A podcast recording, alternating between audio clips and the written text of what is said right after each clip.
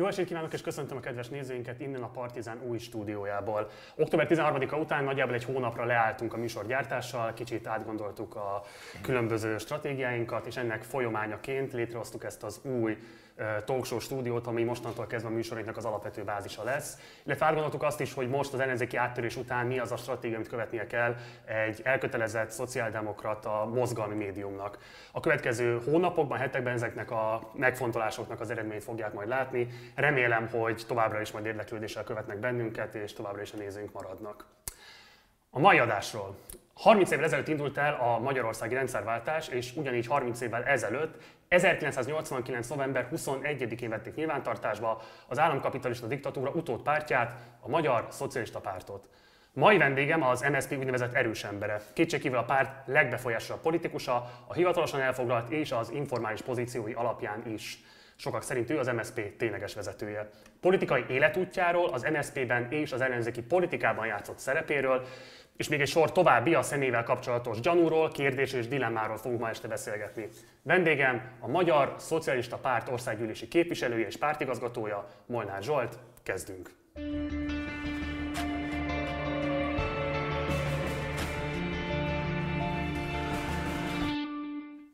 Jó estét kívánok, képviselő, és köszönöm szépen, hogy elfogadta a meghívásunkat. Jó estét kívánok, megtisztelő az újrainduló műsorba itt lenni, és ennyi érdekes felvezetőt hallottam, meg különösen megtisztelő.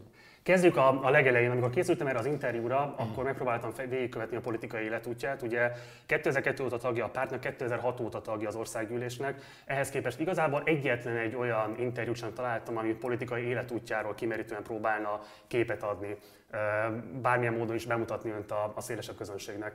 Ugye a, volt olyan interjú, amiben arra hivatkozott idézem, hogy a politikai szocializációja szempontjából nem baloldali, hanem egy katolikus budai polgári családban nőtt fel, és ennek következtében keresztény szocialista nézetek állnak önhöz a leginkább közelebb. Ugyanakkor más megszólalásaiban pedig a Horngyulai MSZP-t jelölte meg, mint követendő mintát, ami ugye alapvetően úgy nézne ki, hogy egy szuverén, karakteres, szociálisan érzékeny baloldali politika képviseletét jelenti. Hogyan írható le az ön szocialista vagy szociáldemokrata nézetrendszere? Nem áll ez a kettő nagyon távol egymástól. Talán a keresztényi gondolat az, amelyik nem volt szervesen része Hongyula gondolkodásának, bár tegyük rögtön hozzá, hogy a történelmi egyházakkal és a határon túli magyarsággal nagyon jó állapotot, nagyon jó kapcsolatot ápolt. Én azt gondolom, hogy a társadalmi szolidaritás, az emberek közötti szolidaritás az alapvető keresztény és nem keresztény, tehát világnézeti alaptól független érték, akik tagja egy közösségnek, akkor azzal a közösséggel szolidárisnak kell lenni, akár ez a magyar nemzetre vonatkozik, akár a határon belül élőkre, akár egy pártközösségre. Tehát szerintem ez a, ez a világnézet nagyon fontos, akár a társadalmi újraelosztásról beszélünk. Tehát én azt gondolom, hogy a baloldali karakternek az egyik talán legfontosabb része, amikor arról beszélünk, hogy a társadalom leszakadó rétegeit azt nem tehernek tekintjük egy társadalomba, és mondom, hogy ez a keresztény világnézettől függetlenül, hanem egy olyan társadalmi rétegnek, akinek segítséget kell nyújtsunk, legyen ez igaz akkor is, ha egy párton belül tapasztalunk ilyet, legyen ez, hogyha a magyarságon belül, mert azt gondolom, hogy ez egy alapvető értékrendbeli, talán gyerekkoromtól, tehát még a politikai szocializáció előtti időszakból számít, ha szabad ennyire visszamenni, hiszen engem az a megtiszteltetésért, hogy talán az egyetlen politikus vagyok, akinek a gimnáziumi időszakával kapcsolatban is már felmerültek kérdések.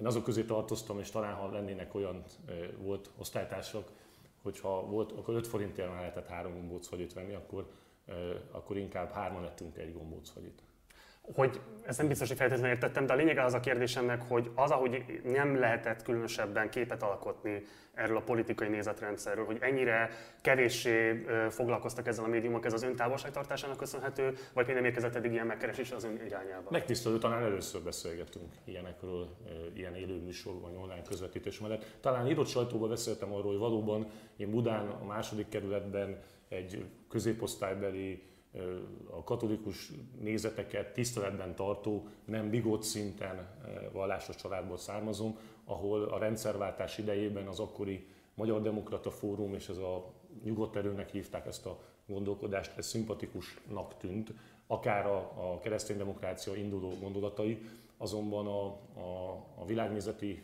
formálódásban az a baloldali karakter, ami a társadalmi szolidaritás, a redistribúciónak a fokozása, az elesettek iránt való felelősségvállalás, ami nem ilyen PR akciókban kell az én véleményem szerint elsősorban megjelennie, ezek később épültek be, és valóban itt találkozik a hongyulai gondolat. Nem tudom, szerkesztő nagyon fiatal ahhoz, hogy tudja, hogy a hongyula nem állt messze attól, hogy az akkori kereszténydemokrata párt baloldali szárnyával szövetséget kössön. Én akkor már egyetemista voltam, ezt nagyon szimpatikusnak találtam volna. Mert... Hordjul egyébként a politikai példaképe? Nehéz ilyet mondani. Ugye az ő portréja kint van az irodájában, emlékszem. ki van azért is, hogy emlékeztesse azokat, akik hozzám jönnek, a szocialista párt tagjait is, a vendégeket is, hogy volt olyan vezetője Magyarországnak, aki baloldalról tudott tekintét szerezni Európában, aki jó kapcsolatokat tudott ápolni a határon túli magyarokkal is, és a szomszédországokkal. Például az RMDS kongresszusán járva egy-két pálinka után azért elmondták, hogy közel sem voltál a 90-es években, például a Horn időszakban rossz a viszony a baloldal és a határon túli magyarság között. Persze ezt hivatalosan nem, már nem mondják el. Hát azt gondolom, hogy a, a hongyulai gondolkodásmód az egy politikai minta nekem. Én Hongyulát személyesen kevéssé ismertem, de amit visszatudtam követni a politikai pályafutásából, különösen ami a rendszerváltás idejétől, a határnyitástól, a baloldali karakterről, a vatikáni alapszerződéssel, a határon túli kérdéssel, a kis emberek képviseletével, az politikai példakép nekem. Azt is lehet akár mondani az ön szemszögéből, hogy ez a Horn kormányzat volt a rendszerváltás utáni politika történet szociáldemokrata aranykora? Így is fogalmazhatnék, azért vegyültek ebbe az ő problémák, hiszen egy koalíciós kormányzásról beszélünk, és azért ott ugye voltak olyan időszakos is, amikor talán ez a baloldali karakter sérült, de azt gondolom, hogy Magyarország aranykora talán azért is, mert akkor voltam fiatal, de valóban a honkormány idejére esett. Ugye itt ez azért egy fontos kérdés szerintem, mert hogyha megnézzük a honkormány időszakát, akkor most ha eltekintünk attól egyébként, hogy egy új kapitalista társadalmi rendszerben milyen kényszerek mozgatták a kormányzatot, milyen nemzetközi környezetben kellett érvényesítenie mondjuk adott esetben a társadalmi igazságosság szempontjait. Azért itt több olyan intézkedése is volt a hon kormányzatnak, ami semmiképpen sem mondható szociáldemokrata indítatásnak. Itt akár csak, hogyha arra gondolok, hogy a gyenge forint miatt elszabaduló infláció és, a, és a, ugye főként az alacsonyabb jövedelmek megélhetését veszélyeztette, akkor említettem a privatizációt, a jóléti megszorításokat, a tandíj bevezetését és így tovább. Tehát, hogy hogyan tudja összefüggésbe hozni ezeket az ellentmondásokat, hogyan lehet mégis szociáldemokrata aranykorként tételezni a Horn kabinet időszakát? Magam is úgy fogalmaztam hiszen a bokros csomag érkezésem, amiket szerkesztő mondott, ezek valóban rávetültek részben, de ha megnézzük az életszínvonalat, megnézzük a szociálpolitikai intézkedéseket, egyáltalán a szociális védőháló létét, akkor az bizony a 90-es évek közepén még azzal együtt, hogy ezek becsúsztak ezek a hibák, amelyek egy koalíciós kormányzásból is adódtak, hiszen ne felejtsük el, hogy akkor egy koalíciós kormány volt. Tehát egy erős liberális gazdaságpolitika, a multinacionális cégek helyzetbe hozatala, amelyek számomra kevésbé szimpatikusak, elfogadhatóak, mert részei egy polgári demokráciának.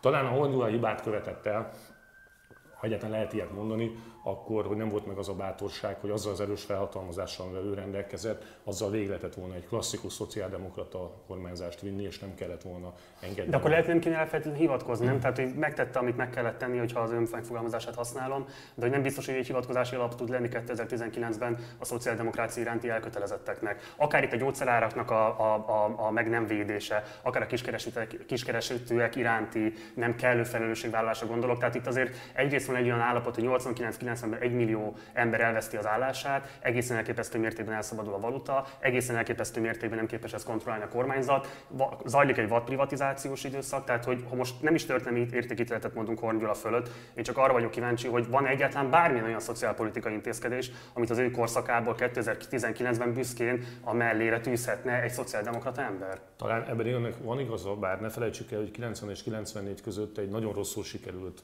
valóban vad privatizációs liberál kapitalista, zűrzavalos MDF kormányzásba futunk bele. Ennek voltak jó szándékú kezdeményezései, hiszen Antal Józsefnek azért voltak a higgadt rendszerváltásra vonatkozó politikai törekvései, de utána egy borzasztóan szétszakadó társadalommal találkozunk. Engem például a 90-es évek elején Miskolcon él, ahol, ami nagyon, amely szabad önéletrajzológilag sokat tanultam, és szociológiailag fejlődtem abból az értelemben, hogy meg kellett látnom, milyen az, amikor évfolyamtársaim egy hétig ugyanazt a fasírtot eszik, látnom kellett, milyen volt az, amikor bányás családok vagy Miskolc környék. De akkor itt vagyunk, igazából pont ezek miatt a személyes élményei miatt is mondhatnánk azt, hogy a Horn kabinet nem lehet szociáldemokrata etoszként annyiban, tekinteni. annyiban ányalom, hogy a 90 és 94-es kényszerpálya már kijelölt egy olyan kényszer bocsánat, kétszer mondom ugyanazt a szót, azt a pályát kijelölte, ami nagy mozgásteret nem hagyott, és a koalíciós kormányzás az kényszereket teremtett. De hát azért azt ne felejtsük el, hogyha a szociális védőháló létét nézzük, ami tökéletesen mostanra már a társadalom bizonyos rétegé számára nem létezik, a közmunkának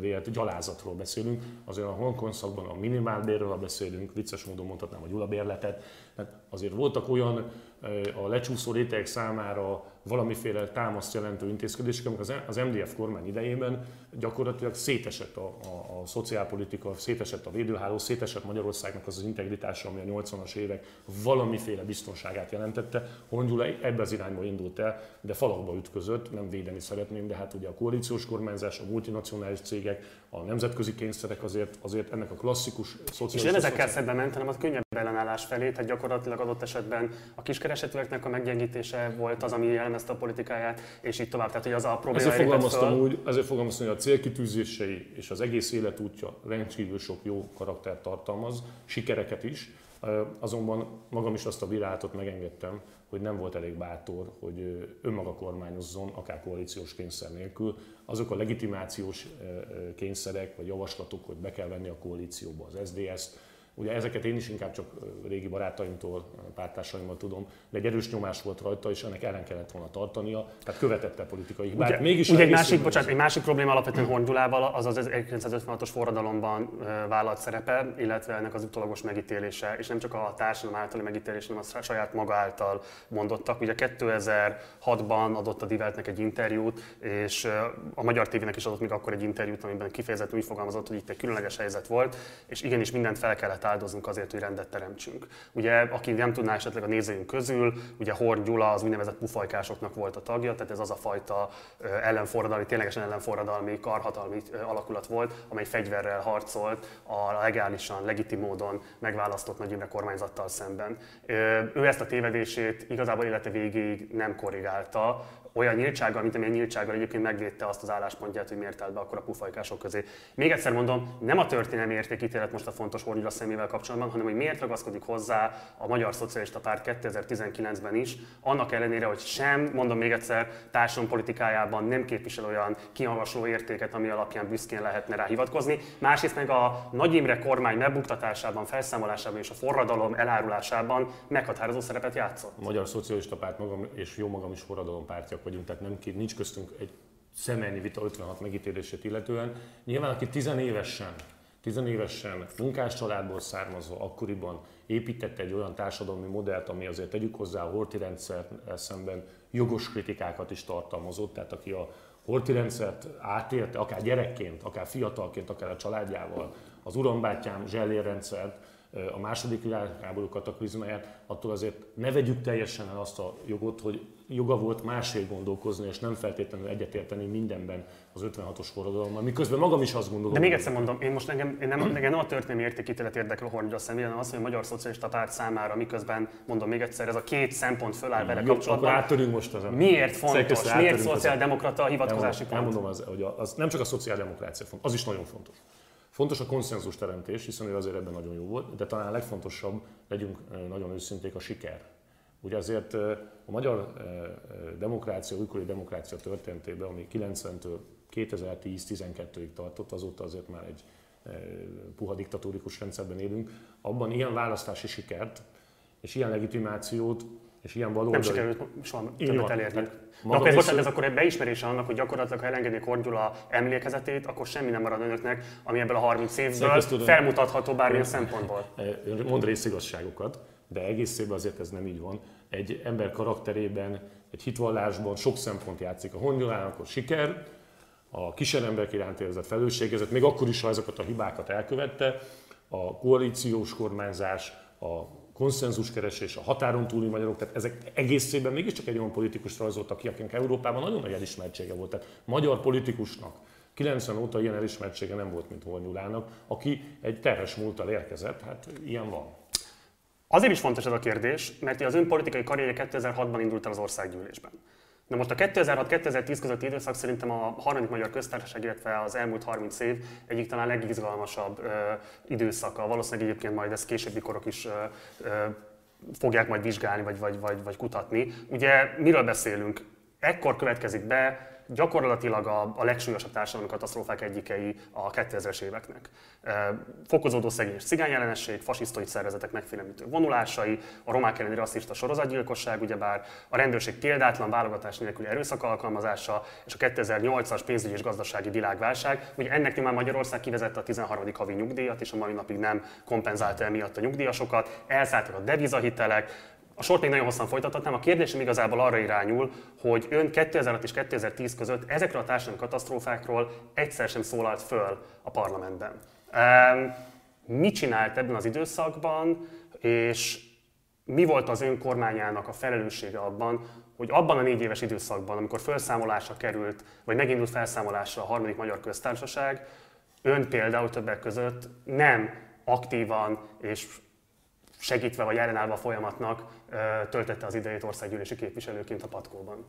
Azzal kezdeni, és egy picit menjünk vissza, én nem készültem politikusnak, tehát én azon kevés fiatal között tartozom, aki később politikus lett, de nem álmodozott azzal, hogy országgyűlési képviselő vagy bármilyen politikai szerep van. Én nagyon más, én Petro Csellibe hittem, aki egyébként ugye egy lakókocsiban volt ügyvéd és védte a rászorulókat. Szóval oda mennék vissza, hogy a fegyelem és a szolidaritás az a társadalom iránt, de egy párt és egy vezetés iránt is kell jelentkezzen. Tehát óriási hiba lett volna az, hogyha én első ciklusos országgyűlési képviselőként belecsöppenve a sűrűjébe, hiszen ott voltam a összödi beszédet vizsgáló Nemzetbiztonsági Bizottság ülés, utána amikor a Kossuth téri kataklizma, utána ugye ezzel kapcsolatosan voltak vizsgálatok, zárt ülések, balhék, majd ugye valóban a népszavazás, tehát valóban a sűrűben volt az ember, Óriási hiba lett volna, hogyha valaki, aki egy közösségtől nyeri el a tisztségét, hiszen lássuk be, a Magyar Szocialista Pártnak köszönhet az ember a Magyarországgyűlésbe ül, akkor kifelé mondjuk egy országgyűlés plenáris ülésén, nem tudom, szerkesztő azt gondoltam, hogy elmondja, hogy nem értek egyet a vízidíjjal.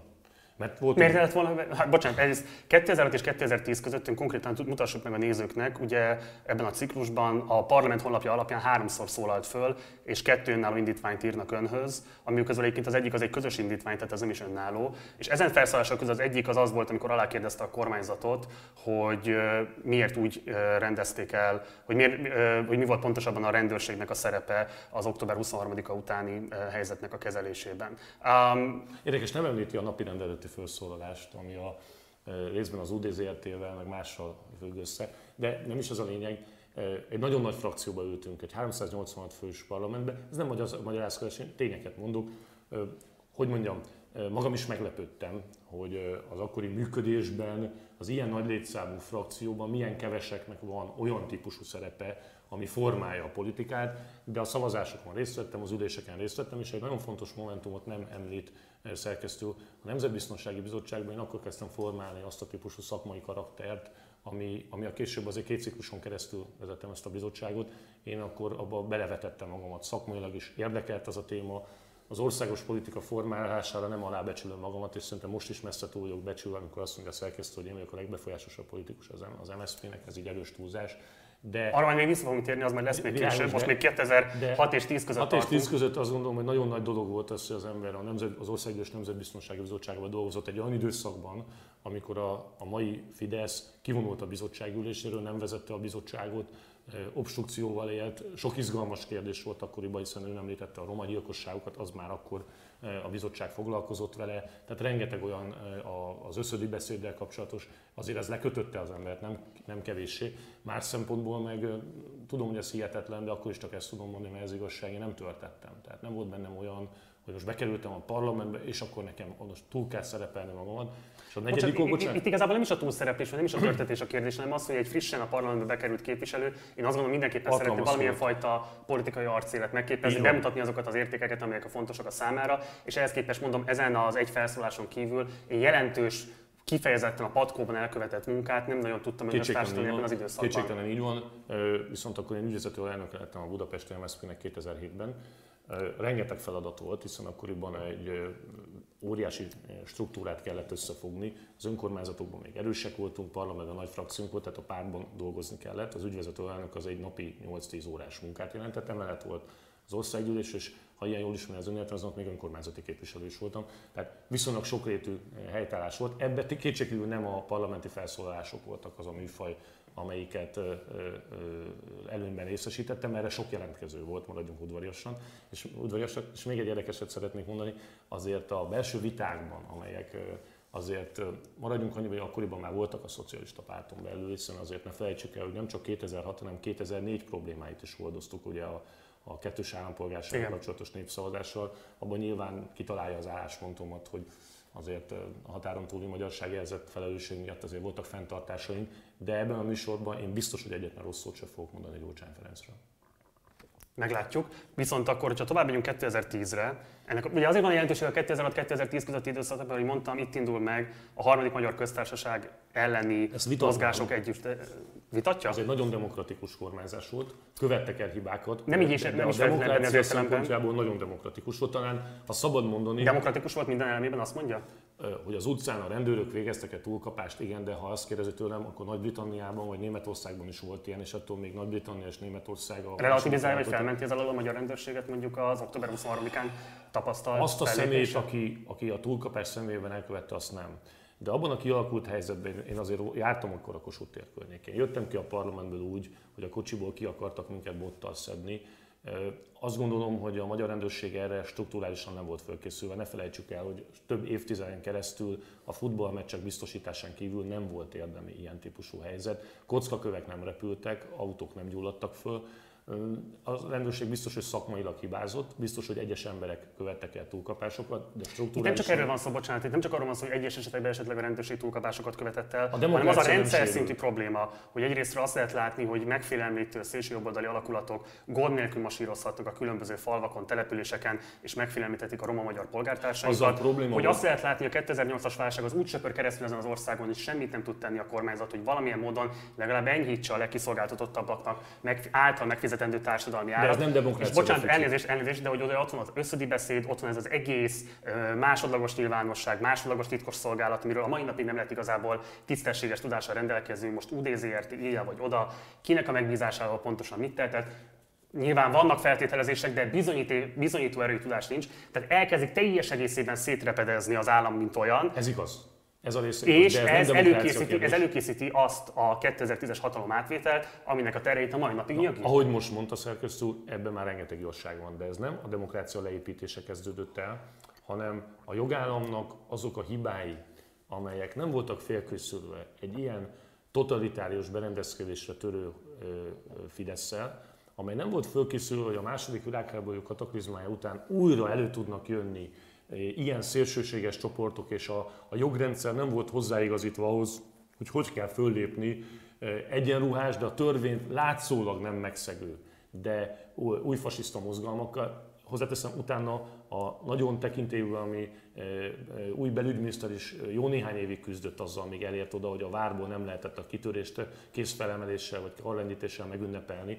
Tehát csak azt akarom mondani, hogy abban van igazság, hogy egy kicsi kaotikussá vált ez a kormányzás. Abban nem kicsi, bocsánat, konkrétan szétesett az utolsó pillanat, az utolsó másfél évre? Nyilván ilyet Bajnai Gordon sok tekintetben stabilizálta a gazdaságot, de valóban az államhatalomban a demokrácia intézményei nem működtek jól, de demokratikusan. Utólag, utólagosan nem lett volna megfelelőbb egyébként, hogyha előrehozott választások mellett kötelező el magát akkor a parlamenti többség?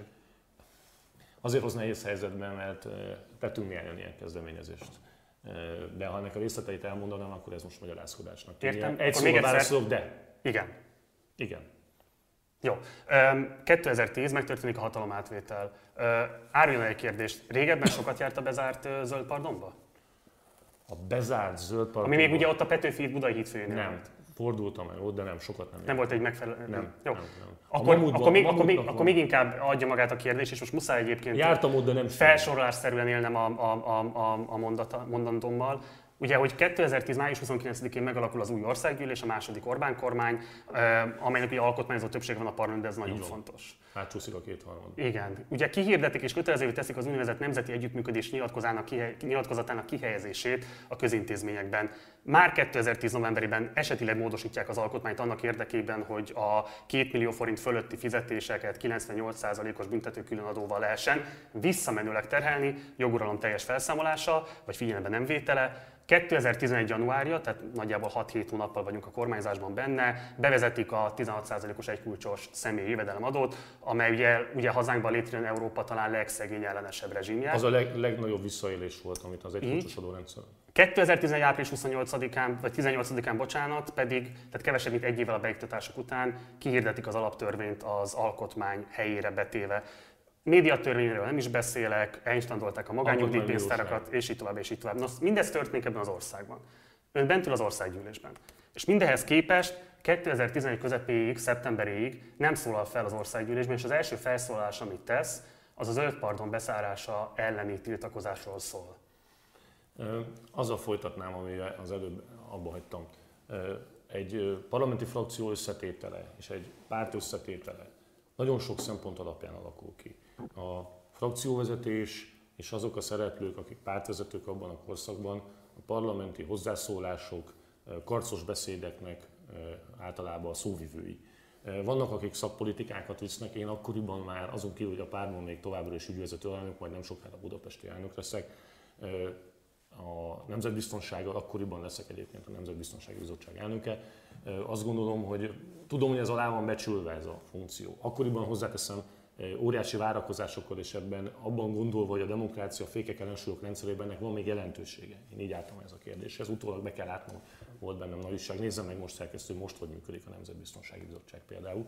Szóval továbbra is állítom, és egyébként a mostani időszakra igaz, hogy nem a parlamenti veretes beszédek az egyetlen műfajai annak a, az ellenzéki ellenállás szervezésének, amit egyébként meg lehet tenni.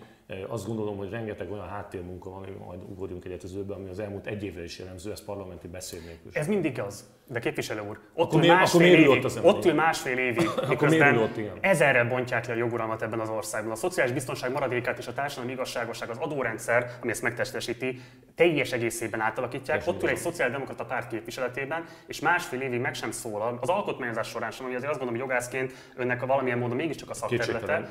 És az első felszólás, hogy miért akarják jogtalanul bezáratni a zöld pardont. Kétségtelen, a, egyébként a zöld pardon, térjünk vissza, hogy az annak a ellenzéki, mai szempontból akkor a balliberális oldalhoz köthető találkozóhelyek voltak. Hiller István idejétől a mozgalom onnan indult például 2000, 2003 körül, ami a, a Ronáltal, meg a Hiller Pista ide Gyurcsány Ferencen. Tehát az egy olyan hely volt, ami egy szimbolikusan a baloldalhoz köthető Ilyen az volt a szimbolikus hely, nem mondjuk a Sirály például a 7. kerületben? Sirály is az volt. A, annak az érdekében nem szólalt fel például kétségtelen nem leszek a vendéglátóipari helyzetek lobbja, de talán igaza van, ha most visszamennék az időbe, többet szólnék meg, de az nem igaz, hogy nem szólaltam meg interjúban, sajtótájékoztatókon, ez erős túlzás, ebben mindegyikben részt vettem a választási törvény vitájába, aztán majd látni fogja, előre megyünk az, a, a küzdelembe, ami az utolsó csapás volt az új választói törvénynek, a legaktívabb ellenzője voltam. Ez egyébként így igaz. Ez így igaz. Ahol én úgy láttam, hogy, hogy, hogy mondjam, az embernek a súlya és a lehetősége valós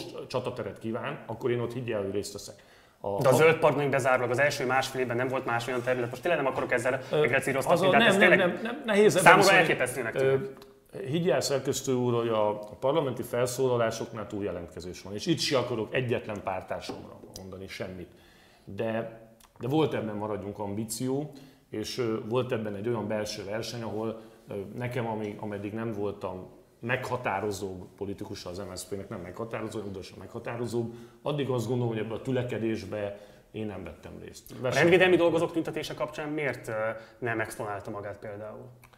Nehéz ez a kérdés, megmondom őszintén. Ugye a Nemzetbiztonsági Bizottság igen, ezért mondom, hogy elnökeként nem azt mondom, hogy direkten köthető hozzá, de azért mégiscsak azt mondom, hogy ez társterület. Igen, bár ezzel kapcsolatosan, és itt nagyon óvatosan kell fogalmaznom, hogyha mindent kimondom, amiket gondolnék, akkor a következő kérdés, hogy Molnár úr itt bukott le, hogy maga egyetért a erre. De azt gondolom, hogy a rendvédelmi területen, miközben a szakszervezeti jogok szerintem a legfontosabbak, de talán ezen a területen árnyaltabb az ezzel fontos személyes véleményem is, de ezt nem fogom elmondani. Hát de azért tegyünk már egy kísérletet, hogy tehát azt állítja, Nem hogy a kormányzat által kezdeményezett korkedvezményes nyugdíj módosítása, Nem, az, egy, korkedvezmény- az- az egy akceptálható nem, vagy támogatható nem, az nem, törekvés? az nem. Akkor melyik volt az, ami támogatható ezek szerint? Azt gondolom, hogy a, a rendvédelmi dolgozóknak a ugye azért, aki oda megy, oda valaki a szabad akaratából megy, tehát nincs kényszersorozás, hála Istennek. Az egy olyan életpálya, ahol az ember lemond nagyon sok lehetőségéről. A korkedvezményes nyugdíj az pont irreális dolog volt. Egyébként biztos, hogy aláírtam az ezzel kapcsolatos módosító javaslatokat, tehát nem ez a kérdés. De a rendvédelmi dolgozóknak a... Irreális vagy igazságtalan? Mind a kettő. Írás és igazságtalan erőből meg lehetett valósítani. De abban van nézetkülönbség eh, az ellenzéken belül is, hogy a, ezeknek a, bocsánat, a rendvédelmi dolgozók, nem ezek emberekről beszélünk, hogy milyen lehetőségeik vannak eh, a tüntetésre, a saját eh, rendszerükkel való bizonyos szembefordulásba. Ebbe egy kicsit, miután megismertem ezt a világot, kicsit árnyaltabb a véleményem, ezért azt gondoltam, hogy hogy ebben, ebben nem tudok hitelesen olyan szinten mellékelni, és nem a korkedvezményes nyugdíj miatt, hanem a rendvédelmi dolgozóknak a szabad véleménynyilvánítása az nem egyezik meg a pedagógusok szabad véleménynyilvánításával, vagy nem egyezik meg az orvosok szabad nyilvánításával. Erről majd bocsánat, ezt fejtse már ki, mert ezt én mindig nem értem. Tehát mondjuk adott esetben nem értett egyet a tűzcsapok leverésével, vagy nem értett egyet Árokkornél ö, megnyilatkozásaival, vagy mi az, ami adott esetben ön visszafogta attól, hogy melléjük álljon sokkal nyíltabban? A, nem akarom én leragadjunk, de nagyon fontos azt tudni, hogy az ilyen típusú eh, tiltakozások eh, vég, végpontját nehéz látni, hogy hol van. És hogyha ez egy jó értelmet utcai pozitív forradalommal válik a pedagógusok részéről, a diákok részéről, vagy a, a, az orvosok részéről, akkor ez az állam működését nem hogy nem akadályozza, hanem a demokrácia része. A rendvédelmi dolgozóknál nagyon könnyen tudnak olyan helyzetek teremtődni, akár utcai tüntetésnél, demonstrációnál, ahol a szolgálati fegyelem, az írott jogszabályok és a, az utca, a tiltakozás hangulata hamar olyan helyzetet tud teremteni, ami akár visszaélésre is adhat okot a hatalom gyakorlóinak, hogy na az, aki, aki valamilyen függelemsértést elkövetett, és útban van, attól meg lehessen szabadulni. Tehát én kicsit óvtam is azokat, akik azt gondolják, hogy a rendvédelem tekintetében pontosan ugyanolyan lehetőségeink van. Ez egyszerűen nem igaz az állítás, de messzire vezetne ez a műsorba, és nehéz ezt így elmondani. Mi, mi különbség a között, hogyha egy nemzetbiztonsági dolgozó vagy egy rendőrnek kell mondjuk egy utcai demonstráción részt vennie, és esetleg kollégákkal találkozni, mert a füstbomba ott is el tud menni, egy, egy tűzcsap ott is le tud törni, egy kirakat ott is be tud törni, és képzelje azt a helyzetet, hogyha a rendvédelmi dolgozóknál fajul valami idáig, hova tud vezetni egy fél diktatúrában az, amikor a saját rendvédelmi dolgozóikkal tudnak így fellépni. Én azt gondolom, hogy az érdekérvényesítésnek ezen a terén nem ez a helyes rész. 2011. december 23-án fogadták el az új választási törvényt mások mellett is egyébként. Ugye az egy fordulópont volt a NER-rel szembeni ellenállás pillanatában. Azt ön is mondta, és ez valóban így is van, hogy a parlamenti vitában az új választási törvényel kapcsolatban ön elég agilisan lépett Sőt, föl. nem csak a, bocsánat, nem csak a parlament. Hanem a bizottsági munkában. A bizottsági, nem a sajtóban, Igen, a tehát abban, abban megadom a kreditet abszolút, és az is látszik egyébként az otthoni felszólásig, hogy előrejelezte azokat a konfliktus pontokat, Mind is amely ilyen 2011 és tisztelt 18-ban is az ellenzéki politikát abszolút meghatározták. Ugye problematizálta a győztes kompenzáció kérdését, problematizálta az egyéni indulóknak a különböző listás pozícióit. Pontosan. Ehhez képest, hogy a vitában ezeket még végig képviselte, mégis 2011. december 23-án nem az MSZP képviselői, hanem az LMP képviselői foglalták el élőlánccal vagy blokkáddal alá vették ilyen értelemben a parlamentet. Miért maradt ki ebből a tiltakozó megmozdulásból? Akkor szerintem most, most érdemes egy picit visszatérni azt, hogy az embernek milyen a habitusa, a világnézete. Én a fontolva hallódók közé tartozom, akik azt a értékítélet képviselik, hogy lépésről lépésre haladva, következetesen, de legyőzhető ez a hatalom, le lehet váltani a Fideszt demokratikusnak tűnő választásokon, titkos szavazás magányába. És ehhez alternatív kormányzóképességre, tisztességes ellenzéki együttműködésre, akcióképességre szükség. Semmi bajom az ilyen típusú élőláncokkal, utcai demonstrációkkal, füstbombákkal, repülőgépes akciókkal, drónokkal. Jó, ez nem az a stílus, azt Egyszerűen mondja. nem. Tehát én, Világos. Ha nem, nem, Miért nem, nem, nem, nem, volt akkor legalább valaki az MSZP-ből, aki szolidaritását, együttérzését vagy támogatását fejezte volna ki az LNP-vel? Miért nem volt szorosabb együttműködés ott ebben a pillanatban? Speciál Gyurcsány Ferenc csatlakozott egyébként a Tudom, tudom, speciál az LNP-vel, ennek már részese voltam, nem csak a választói törvénye, akkoriban formálódott 2012-ben már egy MSZP együttműködés, LNP együttműködés, ami sajnos bizonyos okok miatt nem tudott kiteljesedésbe menni. Én teljesen egyetértettem, de a, a performanszok akkor a szocialista pártól idegenek voltak, és ebben a képviselőtársadalom többsége is egyetértett. Nem tudom, valamilyen így szocializáltunk. Biztos, hogy hibás gondolkodás ez, vagy nem biztos, hogy hibás, de nem, nem, nem, nem önmagunk vagyunk egy ilyen élő. Ugye, bocsánat, én nem a performanszok mellett állok, hanem csak azt mondom, hogy miközben láthatóvá válik az, hogy a törvényhozásban egyszerűen nincsenek eszközeik, nem tudnak semmilyen módon sem befolyással bírni az alkotmányozó hatalomra, akkor az nem indít el egy olyan gondolkodást, hogy akkor mégiscsak szükség lenne valami fajta alternatívák, attraktívabb eszközök bevetésére, hiszen látható, hogy semmit nem érünk el Az a azzal a fontolva haladással. Ennek, bocsánatot kérek, azt értük el, hogy például most Karácsony Gergely Budapest főpolgármester. Majd erről beszélünk, de most 2011-ben vagyunk Én akkor sem a választójogi törvény megváltoztatásánál. 2011-ben mi arra készültünk, mi akkor már érlelődött a szocialista párt akkori vezetésében már egy olyan szövetségi politika, egy olyan akcióterv, az időközi választásoknak egyébként akkoriban relatív sikere, hiszen nem sokkal később nyerünk Szolnokon egy olyan időközi választást, a szocialista párt támogatottsága az LNP-vel 2012-ben utoléri a Fideszét, tehát mi akkor a szakmapolitika és a kormányzó képességbe hittünk, és jó úton jártunk 2012-ben, sőt még 13-ban is, ebben biztos vagyok, és ehhez ezek a típusú akciók az akkori megítélésünk szerint inkább ártottak, mint használtak, és rögtön megadom a választ miért.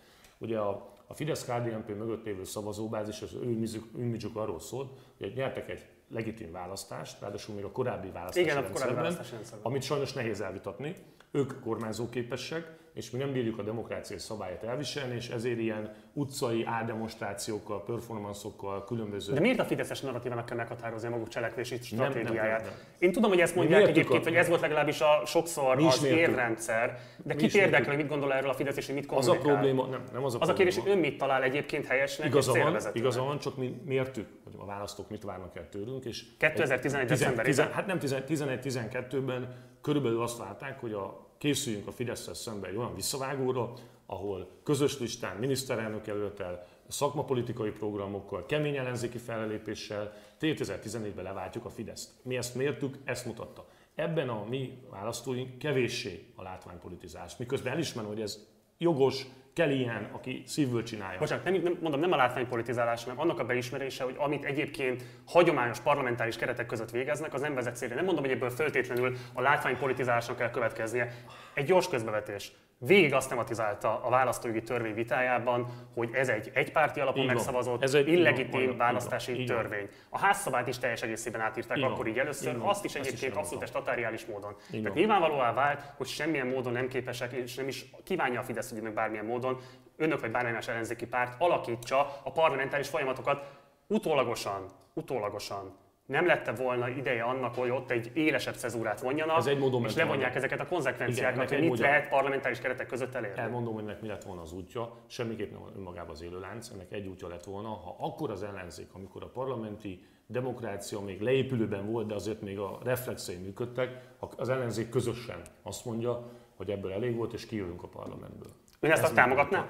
Vagy támogatta volna akkor? Igen, ha ez egységes. Miért nem tudott ez megvalósulni? Volt erre kezdeményezés? Volt erre kezdeményezés, volt erről szó, nem fogok kiadni aktív politikus társakat, akik esetleg más pártban vannak, hiszen ők Tehát akkor még, most is ott vannak a parlamentben. vannak köztük nem, nem kevesen. A párton belül konszenzus volt ezzel kapcsolatban, Nem. ki kellene jönni? Hogyha egyébként Nem. megteremthető a... Nem. Nem volt konszenzus, de a többségi döntést elfogadtuk volna, hogyha mindenki jön, akkor megyünk. De ön ezt támogatta. Én azt, hogyha mindenki... És ezért kampányolt a párton belül. Nem kampányoltam a párton belül. Én amikor ez szóba került frakcióülésen, én azt mondtam, hogy ennek akkor van értelme, ha az egységes, valamennyi párt megalkuvás nélkül megteszi, minden más esetben ez már felhívítja. Akkor más kérdezem, az volt a meggyőződés, hogy ezt kellene tenni? Az volt a meggyőződésem, hogy ha a parlamenti ellenzék egységesé akar kívánni, válni, akkor ehhez egy jó eszköz ez, így a helyes. Fogalmazás. Nem tudom, érthető a különbség. Érthető, és akkor azt, hogy ezek Tehát ha ez, áll az egységnek, akkor igen. akkor más kérdezek, hogy- hogy ezért nem tett meg mindent, hogy ezért nem küzdött meg a pártján belül. Ez utólagosan hogyan minősíti az ön parlamenti és pártmunkáját? Az az igazság, hogy az élet inkább azt igazolta, hogy helyes volt ezt nem megtenni, hiszen ez 14-ben és 18-ban A két elvesztett választás, a kétszeres alkotmányozó nem, hatalom nem, megszerzése a Fidesznek nem, 14 és 18-ban? Nem, az, az nem volt helyes az út, majd vissza el fogunk érni a 14-ben mi volt a stratégiában. De az, hogy nem adjuk föl a parlamentet, az most is több érv szól amellett. Higgyel, hogy kibírnánk, hogyha nem ott lennénk és nem e, e, szólalnánk fel. Tehát nem erről szól a kérdés. De azt gondolom, hogy e, olyan eszközöket veszítettünk el volna a sajtó előtt, és nem az ellenzéki, mert azokat amúgy se tudjuk gyakorolni. De az azt üzente volna, hogy a demokratikus intézményrendszert az ellenzék nem fogadja el. Hiszen, ne felejtsük el, 10-ben Ez a kétségtelenül... hogy nem volt már demokratikus. 12-ben párti volt, ezt ön mondta eh, igen, a ez parlamentben A következő parlamenti választásnak a szabályai azok egypárti és illegitimek voltak. Az egy kérdés, hogy a 10 és 14, akkor én is hadd kérdezek, tehát ön azt gondolja, hogy a 10 és 14 közötti parlament illegitim volt? Nehéz kérdés. Segítsen. Hát A nekem. 2010 Egyszer hadd kérdezek én is. 2010-ben nyilvánvalóan egy konszenzuálisan elfogadott és kivitelezett választójogi keretrendszerben szerzett a Fidesz kétharmadot. Szerintem ezt senki nem vitatja. Itt az a Na, ez a kérdés, fontos, itt az a kérdés hogy 2011-ben az önök indulása, önök és mások indulása is, illetve a 2011. december 23-án tanúsított magatartásuk hogyan legitimálta azt a rendszert, amit önök is egypártnak mondtak, de azt hiszem, hogy értem, amit mondott, és menjünk tovább Ez egy dilemma, 2012-ben. tudom, de ez, ez, tehát ez, higgyel, még most Jó, de akkor egy mondatot gyorsan, mert utána muszáj beszélünk a Nemzetbiztonsági Bizottságról is. Nem fekete-fehér volt ez a kérdés, ma is lehetne erről vitatkozni. Ma azt gondolom, még mindig többért szóltam, mert az ellenzék akkor maradjon benn, de zárásképp azt mondom, hogy ha ez lett volna az ellenzéki akkori tömbösödésnek az ára, akkor boldogan jöttem volna ki. És ezt el is mondtam. Jó, a 2012-től kezdődően, ott, ott volt néhány hónapos ilyen kavar, hogy ugye Vadai Ágnes is volt Nemzetbiztonsági Bizottsági Igen, elnök, igen. de aztán végül 2012-től stabilan 11-től. 11-től. ön lett a, a bizottságnak az elnöke.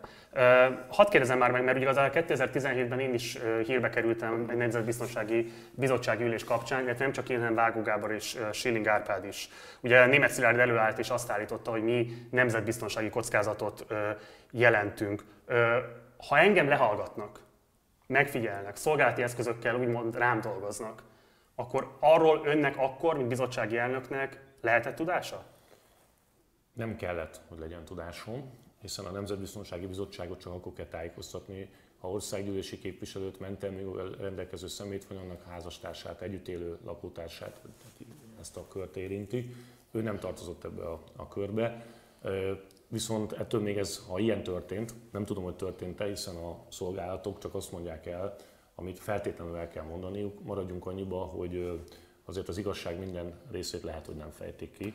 Akkor másképp kérdezem, ugye azok az anyagok a 2026-ig vannak titkosítva, Német Szilárd ennek ellenére előállt az én és két másik polgártársunk nevével. Ő ezzel nemzetbiztonsági titkot se, ö, se, Titkot sértett? Azt szerintem nem, viszont hiszen német Szilárd lufikat lőtt föl, ő nem jelentett nemzetbiztonsági kockázatot. Szerintem ezt én elmondtam egyébként, lehet, hogy ez nem népszerű ebben a műsorban elmondani önnek, hogy én határozottan emlékszem, hogy én ezt táfoltam. De hogy mi történt ezen a bizottságülésen, és mi nem, azt nem mondhatom el, mert az már köti- sértene. köti, De annyit elmondok, hogy ő nem jelentett nemzetbiztonsági kockázatot, és az ellenzéki képviselők kiálltak mellett az átülésen is. Tehát akkor ez egy bluff volt. Ez egy bluff volt. Ahogy német Szilárdtól maradjunk annyiba, hogy volt néhány. Valóban. Én is Ebben is nemzetbiztonsági kockázatokkal váltam. Tehát a, Igen, és később aztán még azt nem Szentelen Szél Bernadett ahol nem, ő már előbb. Ö, Nemzetbiztonsági bizottsági elnökként mit tart a legfontosabb eredményeinek? Ö, Szerintem azt, hogy amíg én voltam a Nemzetbiztonsági Bizottság elnök, addig tematizáltuk. Tematizáltuk a magyar közéletet azokkal az ügyekkel, amelyek vállalhatatlanok voltak a Fidesz részéről. Eredményt nem tudtunk elérni, ezt el kell mondani, de az önmagában eredménynek tartom, hogy abban a hét évben nem volt olyan két hét, hogy ne lett volna valamilyen a nervnek számára kellemetlen ügy a napirenden, ne lett volna elő eh, polémia a sajtóban, és hozzáteszem, esélytelenek nyugalmával küzdöttünk, hiszen világos volt, hogy a, a NER rendszeréből adódik, hogy egy, egy el sem kezdett vizsgálat, hiszen már vizsgálat elrendezéséhez kellett a bizottság többsége, tehát szerkesztő jól tájékozott, de én elébe megyek a, a gondolatoknak. A Nemzetbiztonsági Bizottságában pont olyan arányban vannak a képviselők, mint a többi bizottságban. Ugyanúgy szükséges a szó többség, tehát a német szilárd akarata nélkül gyakorlatilag nem lehetett semmit tenni érdemben, de mi tettünk, ha visszakeresi, a, Visszakerestem, és akkor menjünk is ezzel tovább. mennyiségű Mi volt a három legfontosabb csörtéje a fideszesekkel? Hát, Hármat nevezzem most meg. Mit a legfontosabbnak tart? A nemzetbiztonsági időszakban még a leg, legfontosabbnak tartottam. Szerintem az idegen titkosszolgálatok magyarországi jelenléte, a civil társadalomnak a nemzetbiztonsági veszélyessége, ezek egészen biztos, hogy abban, abban tartoztak, és utána, a, a, ami, ami utána permanensé vált a nemzetbiztonsági kockázat fogalmának helyes vagy helytelen értelmezése. Ezek permanens. Igen, vagy nem válaszolva, ön szerint sikeres volt az a civil kontroll, amit ön bizottsági elnökként a szolgálatok felett gyakorolt ebben az időszakban? Nem.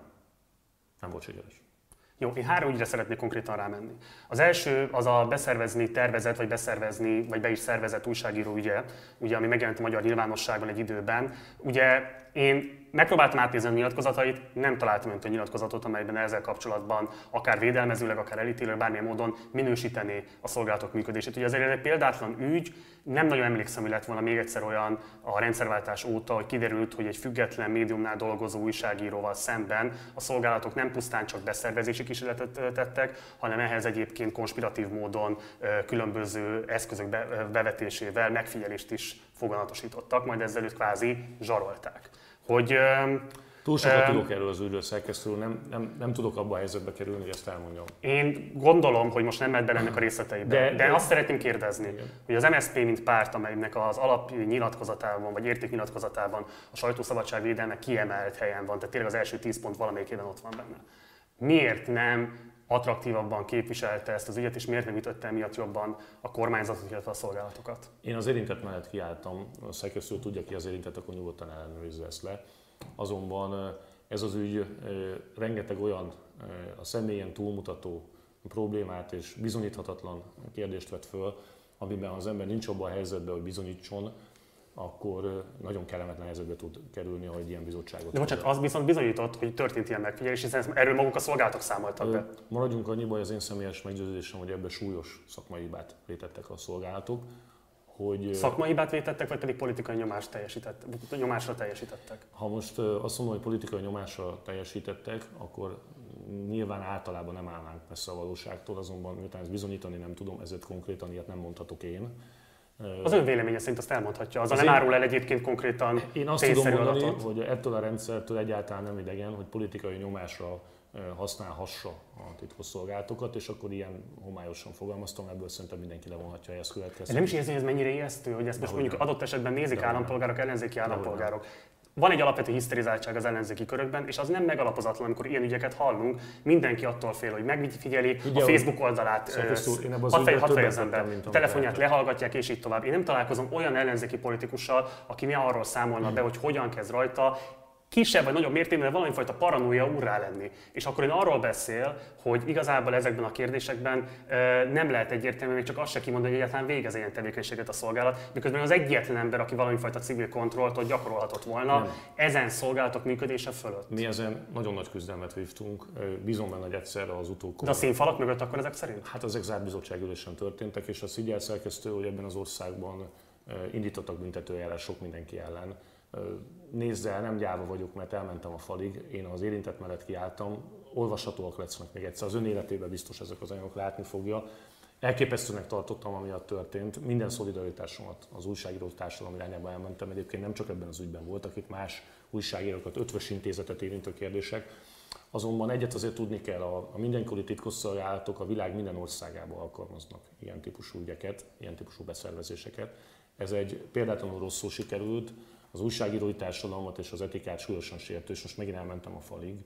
Azonban önmagában, és akkor itt nyilván ebben nem fogunk egyetérteni, önmagában az, hogy a titkosszolgálat a világ minden demokratikus országában, mert erre rálátok azért, nem részleteiben, de azért ismerek külföldi mintákat is, a titkosszolgálatoknak bizonyos információ megszerzése az feladatuk. Itt De bocsánat, itt nem arról van szó, itt nem arról van szó, hogy valakit megfigyeltek, hanem konspiratív eszközökkel Még olyan helyzetet állítottak elő, hogy róla intim, bizalmas információt lehessen szerezni. Ez nem az újságírói munkájával összefüggésben, tudok, bocsánat, tudom. ez nem az újságírói munkájával összefüggésben került a szolgálatok tudomására. Tudom. Köze nem volt az újságírói munkájához. Az hogy, az, hogy nem bánom, hogy nem vagyok a Nemzetbiztonsági Bizottság elnöke. De akkor ön volt? Akkor én voltam, megtettem abban, amit ebben annyira tiszta lelkismertem, hogy a falon túl elmentem ebben az ügyben. Nyugodtan beszéljen az érintettel erről, hogy, hogy hogy látja ezt a kérdést de a nyilvánosság előtt ennél többet e, ilyen értelemben nem lehetett tenni. Minden szolidaritásom az újságírók, ki az érintetté is, Szerintem súlyos szakmai hibát követett el a, a nemzetbiztonság. Ezt elmondta, igen. De hogy de... közben érti, hogy ha azt mondja, hogy ön ezért Értem. komoly csörtéket folytatott, akkor miért van az, hogy Szél Bernadett, miközben ő csak egy bizottsági tag volt, sokkal komolyabb politikai tőkét tudott építeni a Nemzetbiztonsági Bizottsági munkájából, mint ön? Szél Bernadett nem ebből épített, hanem Szél Bernadett társadalmi volt egy olyan pártnak, aminek nagyon komoly háttere volt a médiában, nagyon komoly egyéb tevékenységet is folytatott Szél Bernadett. Én Szél Bernadettet nagyon tisztelem, és nagyon sok harcot ott az átülésen együtt vívtunk, de őt azért ne sértődjön meg nemzetbiztonsági szakpolitikusnak nem nevezném. Magamat abban bíztam, hogy én, én lehetek az, és akkor most így nagyon udvariasan fogalmaztam. Tudom, hogy ezért most nyilván a kommentelők elküldenek a francba, de akkor is higgyék el, hogy Szél Bernadett az egy nagyon kitűnő általános politikus, egy jó mozgalmár. Én viszont a Nemzetbiztonsági Bizottság elnökeként más típusú felelősséggel is bírtam, akár jogi felelősséggel, akár politikaival, de elmentem a falig ebben az ügyben. Két ügy még, amiről szeretném a véleményét kérni. Az egyik ugye az Azeri Wi-Fi, amit a vizes VB idején használtak, és amiről bebizonyosodott, hogy adatokat gyűjt a használóiról. Ebben biztos, hogy megszólaltam többször. Ebben felszólaltam, amikor ez kiderült, de utána soha többet nem hallottunk önről. Ezt nem tudom, mert a bizottság ülés után tartottunk sajtótájékoztatót. Minden ülés után volt sajtótájékoztató. el is mondtam. Ebben sok olyan kételj volt, amit el is mondtam, ami elfogadhatatlan, de legkevésbé önmagában a szakmaiság, ebben az volt elfogadhatatlan, hogy egyáltalán olyan cég, aki az Európai Uniós és a NATO, tehát a szövetségi rendszeren kívülről jön, az ilyen lehetőséghez juthatott. De utána önmagában a Wi-Fi szakmai elhelyezésével kapcsolatosan ott tényszerű adatokat közöltek el. Másik ilyen ügy kicsit korábban történt, ugye ez az étolajipari áfacsalás és ennek nyomán a kitiltási botrány. Ott ugye volt egy bizottsági ülés, amire nem tudták elhívni André Gutfriendet, az amerikai ügyvidőt, de Vida Ildikót sem. Hogyan emlékszik vissza ennek az ügynek a kezelésére? Hát ugye akkoriban forrongó időszakot éltünk, próbálkozott ezzel a Fidesz erőből, a szerkesztő nem teszi hozzá, ezt nem tettem meg pedig nem kis nyomás volt rajtam, bizottsági döntés volt arról, hogy nekem meg kell hívnom, a Fidesz megtette ezt. Én ennek nem tettem eleget, csak hát akkor ezt nyilván nem a népszerű elmondani.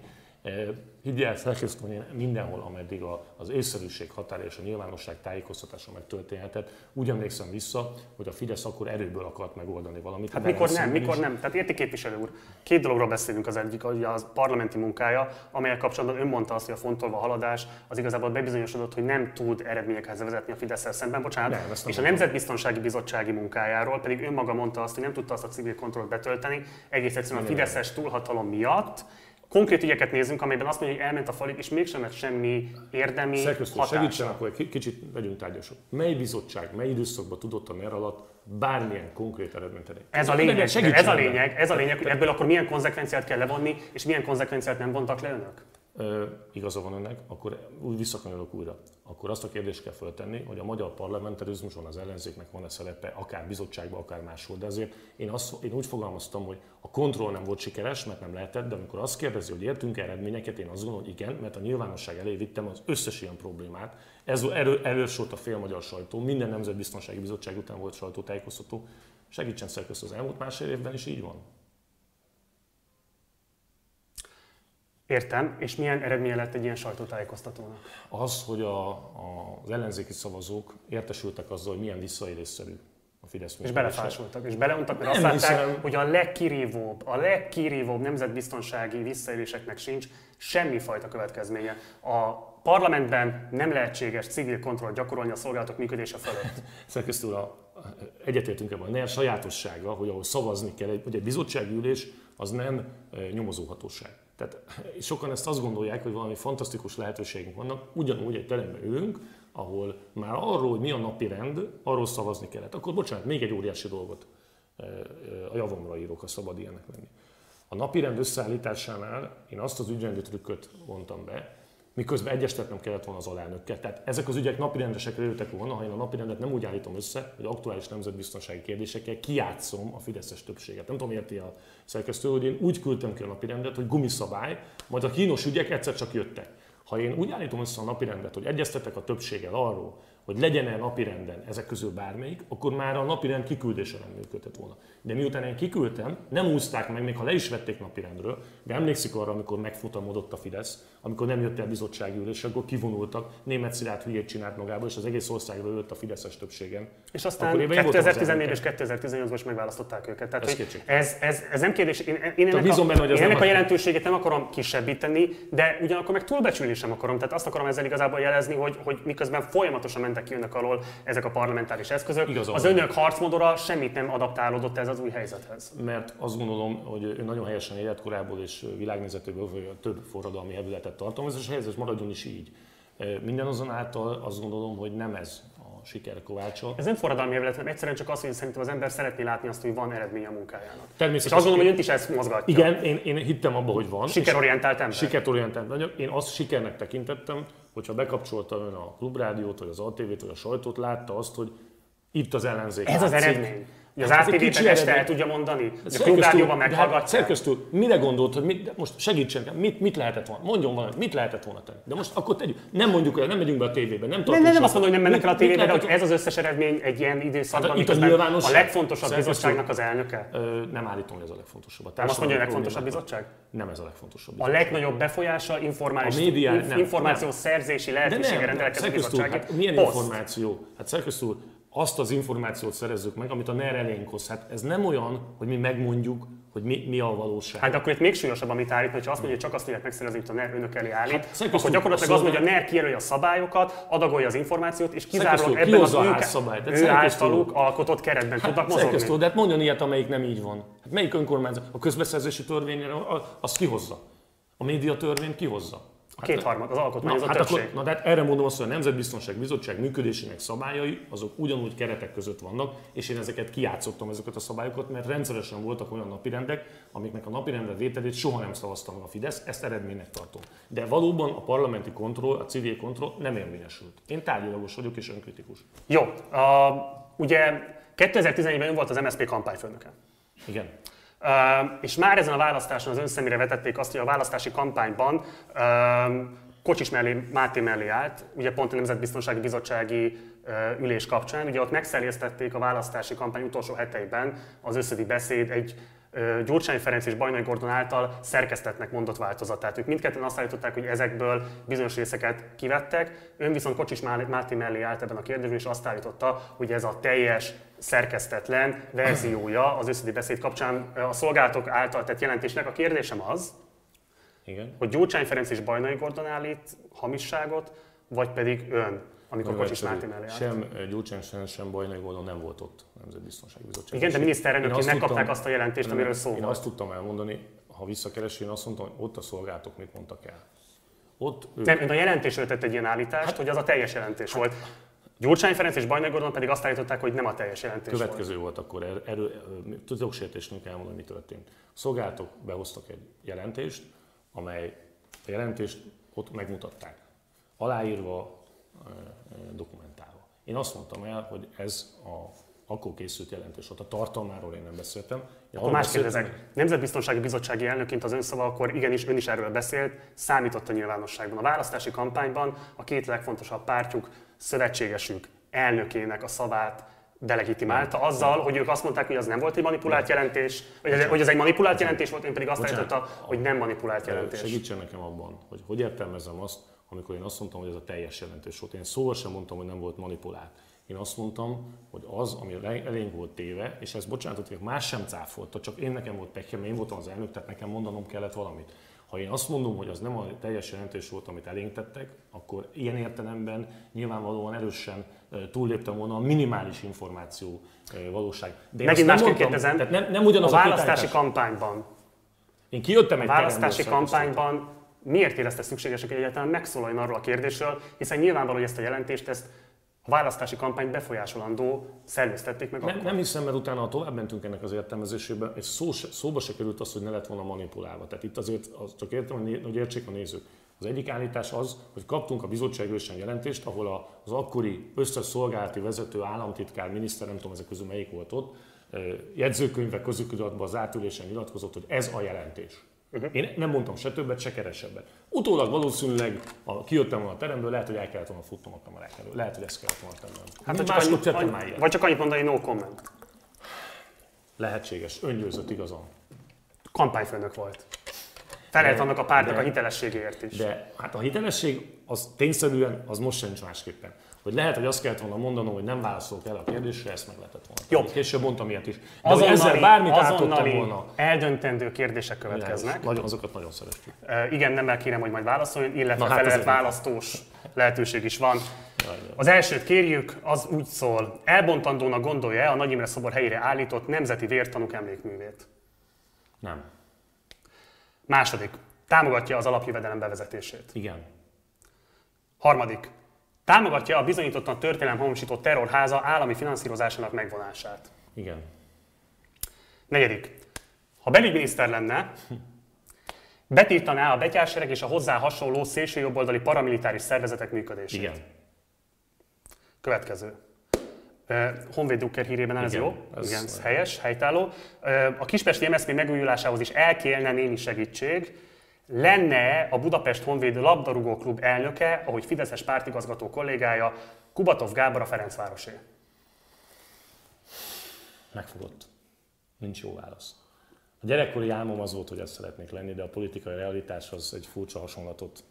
Pont ha nem tette volna hozzá, hogy pártállamokban ilyen megoldások vannak, hiszen láttunk már ilyeneket, akkor, akkor azt mondanám, hogy igen, de e, ezzel a későn nem tudok igen nem, válaszolni. Tehát az őszinte válaszolni, én nagyon szeretnék a Honvéd elnöke lenni egy De összeférhetetlen gondolná egy győztes koalíciós kormányzatban vállalt esetleges szerepe mellett ezt betölteni? Ne, úgy összeférhetetlennek nem. Én, én Molnár Zsoltként politikától is. Tehát az el tudja, hogyha exitel majd a politikából, így van, így van. akkor esetleg ezt, így folytatja? Ezt, én azt nagyon szeretném. És akkor, sőt, kössünk alkot, akik, akik azt szeretnék, hogy ne, folyt, ne folytasson a politikát, segítsenek, ezt nagyon szeretnék a Honvéd Tízes skálán hányast adnak Kubatov Gábornak pártigazgatói tevékenységére? 7-es, 8-as. Mi az, amit szívesen megtanulna tőle? A siker. A siker mi? Hát a, magát az, hogy hát 10, 14, 18, három választást nyertek az ő pártigazgatósága. 2006. október? Akkor nem tudom, nem emlékszem, hogy akkor ő már pártigazgató volt. Tehát 10-14-18-ban azt gondolom, hogy aki három, háromszor kétharmadot hoz pártigazgatóként, nem kell magyarázni az eredményt, de azért mondok 7-es, 8-as, mert azért más megfontolások, például a Fradi szurkolóság, vagy a Fradi elnök az levon egyet rögtön, és az, hogy Fideszes, az még kettő, tehát hetest. Lavrentyi Beria vagy Pinter Sándor? Provokatív kérdés. Magyar ember vagyok, tehát Pinter Sándor. Emiatt csak mert magyar ember? Nem válaszolok erre a kérdésre. Oké. Okay. Internacionálé vagy nélküled? Természetesen internacionálé a kedvenc klubom. Ha elhagyjuk Magyarországot, akkor a katalán Barcelona mellett az internacionálé. Én arra kérdeztem. Még egyszer akkor segítség. Tehát internacionálé? Igen, hogy ne tudom mi az, igen, vagy? Vagy nélküled? Hát természetesen internacionálé. Egészséges fejből vagy romantikus erőszak? Egyik sem. Támogatna egy olyan progresszív jövedelemadó rendszert, aminek a felső kulcsa legalább 50%-os. Nagyon is. Többet akkor is. ezek szerint fizessenek a gazdagok? Igen. Na, akkor meg is érkeztünk az egyik legizgalmasabb Na. kérdésünkhöz. Miért gondolom, hogy Dél-Magyarország felé kanyarodik az autópálya? Na, miért? Hát én kérdezem. Nem egészen ebből az irányból akartam megkezdeni a dolgot, hanem sokkal inkább arról akartam beszélni önnel, hogy hogyan nézett ki a 2016-2018 közötti időszaka az MSZP-nek, és hogyan alakult Botka László miniszterelnöki jelölti felbukkanása, majd pedig csúfos megbukása, és végül egyébként a 2018-as választás MSZP-re nézve rendkívül borzasztó eredménye. Hát kezdjük az utolsó állítással, mert azért a régi ügyvédi hivatásom miatt szerettek vitatkozni. A 18-as eredmény az, az egész ellenzékre néző volt. Azért egy eléggé csúfos ha csak a egyéni győzelmek számát, ennyit azért hagy beszéljek a saját pártomnak eh, a védelmébe, azért a legtöbb egyéni győzelmet 14-ben és 18-ban is a szocialista egyéni jelöltek aratták, de ez valóban olcsó, olcsó igaz. Azt gondolom, hogy egy óriási hibát követtünk el 16 eh, tájékán, mikor, mert azért az egy elég hosszú év volt, és elég mozgalmas is az MSZP életében. Nem csak az MSZP, az egész ellenzék. Az engem most az nem jó, érdekel, engem most az MSZP érdekel. A szocialista párt ott követte el a, a döntő hibát, hogy azt gondolta, hogy előzetes egyeztetések nélkül lehet megoldani ezt a kérdést. Ezt elég hamar jelezte, hogy ez egy probléma. Én egész őszintén jeleztem, és sok mindenhez ez vezetett. Ugye 2016 végén bejelenti Botka László azt, hogy lenne miniszterelnök jelölt, ő pedig 2017 februárjában a magyar időkben ad egy olyan interjút, amivel azt emeli ki a szerkesztőség, hogy a DK nélkül nem lehetséges ellenzéki győzelem. Miért bármilyen belemegyünk, egy gyors kérdés, hogy a magyar idők az még a fideszes terrormédia struktúrán belül is az ilyen legótvarabb médiumnak számít, ami, az ellen, ami gyakorlatilag egy olvasatlan médium volt, viszont az ellenzéki szereplők módszeres lejáratása, pszichés kikezdése miatt tartotta gyakorlatilag a párt, és hogy ön ebben az újságban... Éli adásra szabad vizet kérni? Szabad vizet kérni, abszolút, viszont, és jó is, hogy tudja, hogy élő adás, és nem kerül olyan sorsa, mint Kósa Lajos nap folyamán. Tehát igen, élő az adás. Tehát, hogy ön ebbe a médiumba ment el, és jelentette be azt, hogy ön szerint a botkalászó féle stratégia nem vezet sikerre. Időt kérek. Én a Népszavának is megadtam azt az, ezt az interjút, sőt, tudomásom szerint még másnak is, sőt, a, lehet, hogy a Magyar Nemzet még akkor volt, vagy akkor Magyar, Nem, hát magyar idők akkor volt. Magyar idők volt, Népszava volt, akkor, akkor valószínűleg ez a két újságot, a Népszavának is adtam, nézze meg ugyanabban az időszakban, sőt, máshol is elmondtam. Itt, és még egy rossz tulajdonság van, a Kurucinfon kívül én mindenkinek adok interjút, tehát mindenkinek. Amikor nem volt erre határozat, hogy tilos, én a Bács megyei, nem tudom, senki által nem olvasott portának is adtam interjút, ha megkeresed. De nem megkerülve a kérdést. Akkoriban nem csak én adtam, hanem a szocialista párt vezetőnek egyrészt adott interjút. Én egyet kértem, hogy vágatlan interjú legyen, tehát visszaolvasásra kértem. Én nem azt mondtam, hogy Botka László stratégiája nem vezet eredményre, én azt mondtam, hogy a DK nélkül nem fogjuk legyőzni Orbán Viktor. De miért ez volt a legfontosabb kérdéskor abban az időszakban? Ugye Botka László hát hosszú idő óta egy nagyon karakteresen szociáldemokrata programmal lépett föl, legalábbis magyarországi kontextusban, ilyen félperifériás körülmények között, ez mindenképpen az utóbbi évek, de lehet Legnagyobb támogatója voltam ennek a programnak. És ehhez képest az interjúban egy szót nem ejtett erről? Mert nem ez volt a kérdés. Ugye ott az volt a kérdés, hogy mi az ellenzék helyes stratégiája. Az, hogy egy karakteresen baloldali politikát kell vigyünk, ebben a szocialista párt döntő többség egyetértett. A progresszív adórendszer, amit kérdezett, ezek helyes dolgok voltak, a különadók, különböző gazdagokat sújtó intézkedések. De nem erről szól az ellenzék sikere, szerkesztő úr. Az arról szólt, hogy az ellenzék megértette azt, hogyha egymással vetélkedve, főleg személyi kérdés és irányítva ezt a vitát, halad előre, akkor neki egy súlyos választási vereség lesz a, a vége. Ha ezt meghaladja, akkor meg nagyon nagy esély van egy választási győzelem. De miért a nyilvánosságot használta, és miért nem a párton belül küzdött ezért? Ö, miért, azért miért kezdte ki Botka László kredibilitását azzal, hogy üzen neki? Ö, én a véleményemet mondtam el, tagja voltam az országos elnökségnek, annyit, hogy a, a DK nélkül fejezzük be a DK-val a konfliktus, a DK nélkül nem fogunk nyerni, ez nem kikezdése volt Botka Lászlónak, ő is azt mondta, hogy közös lista, közös jelöltek kellenek, itt, ha nagyon bele akarjuk látni a konfliktust, de én akkoriban még nem láttam bele ezt, utólag persze lettek konfliktusok, akkor én egy figyelmeztetést akartam adni, belül is elmondtam, miközben belül mindenki egyetértett. Szerkesztő, tehát az, hogy a DK-val meg kell egyezni. De bocsánat, az... hogyha belül meg ráadásul mindenki egyetért, akkor miért kell a nyilvánosságban aláásnia a pártja és miniszterelnök jelölt, lehetséges miniszterelnök jelöltjének? El, hát akkor még nem volt miniszterelnök jelölt.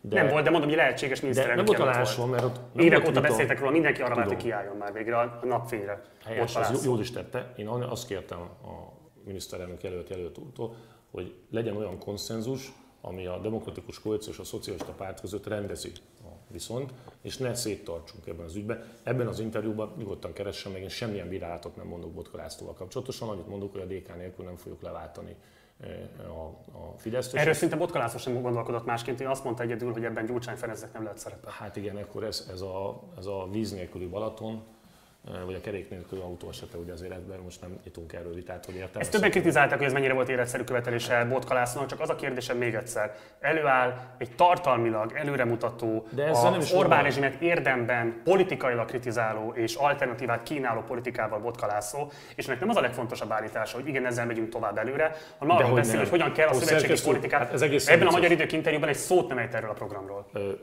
most nyilván én arra a kérdésre válaszoltam, hogy föltettek. Én voltam, Bocsánat, milyen politikus az, aki nem alakítja az agendát egy kérdés során, szinten, hanem kiszolgálja akkor, azt.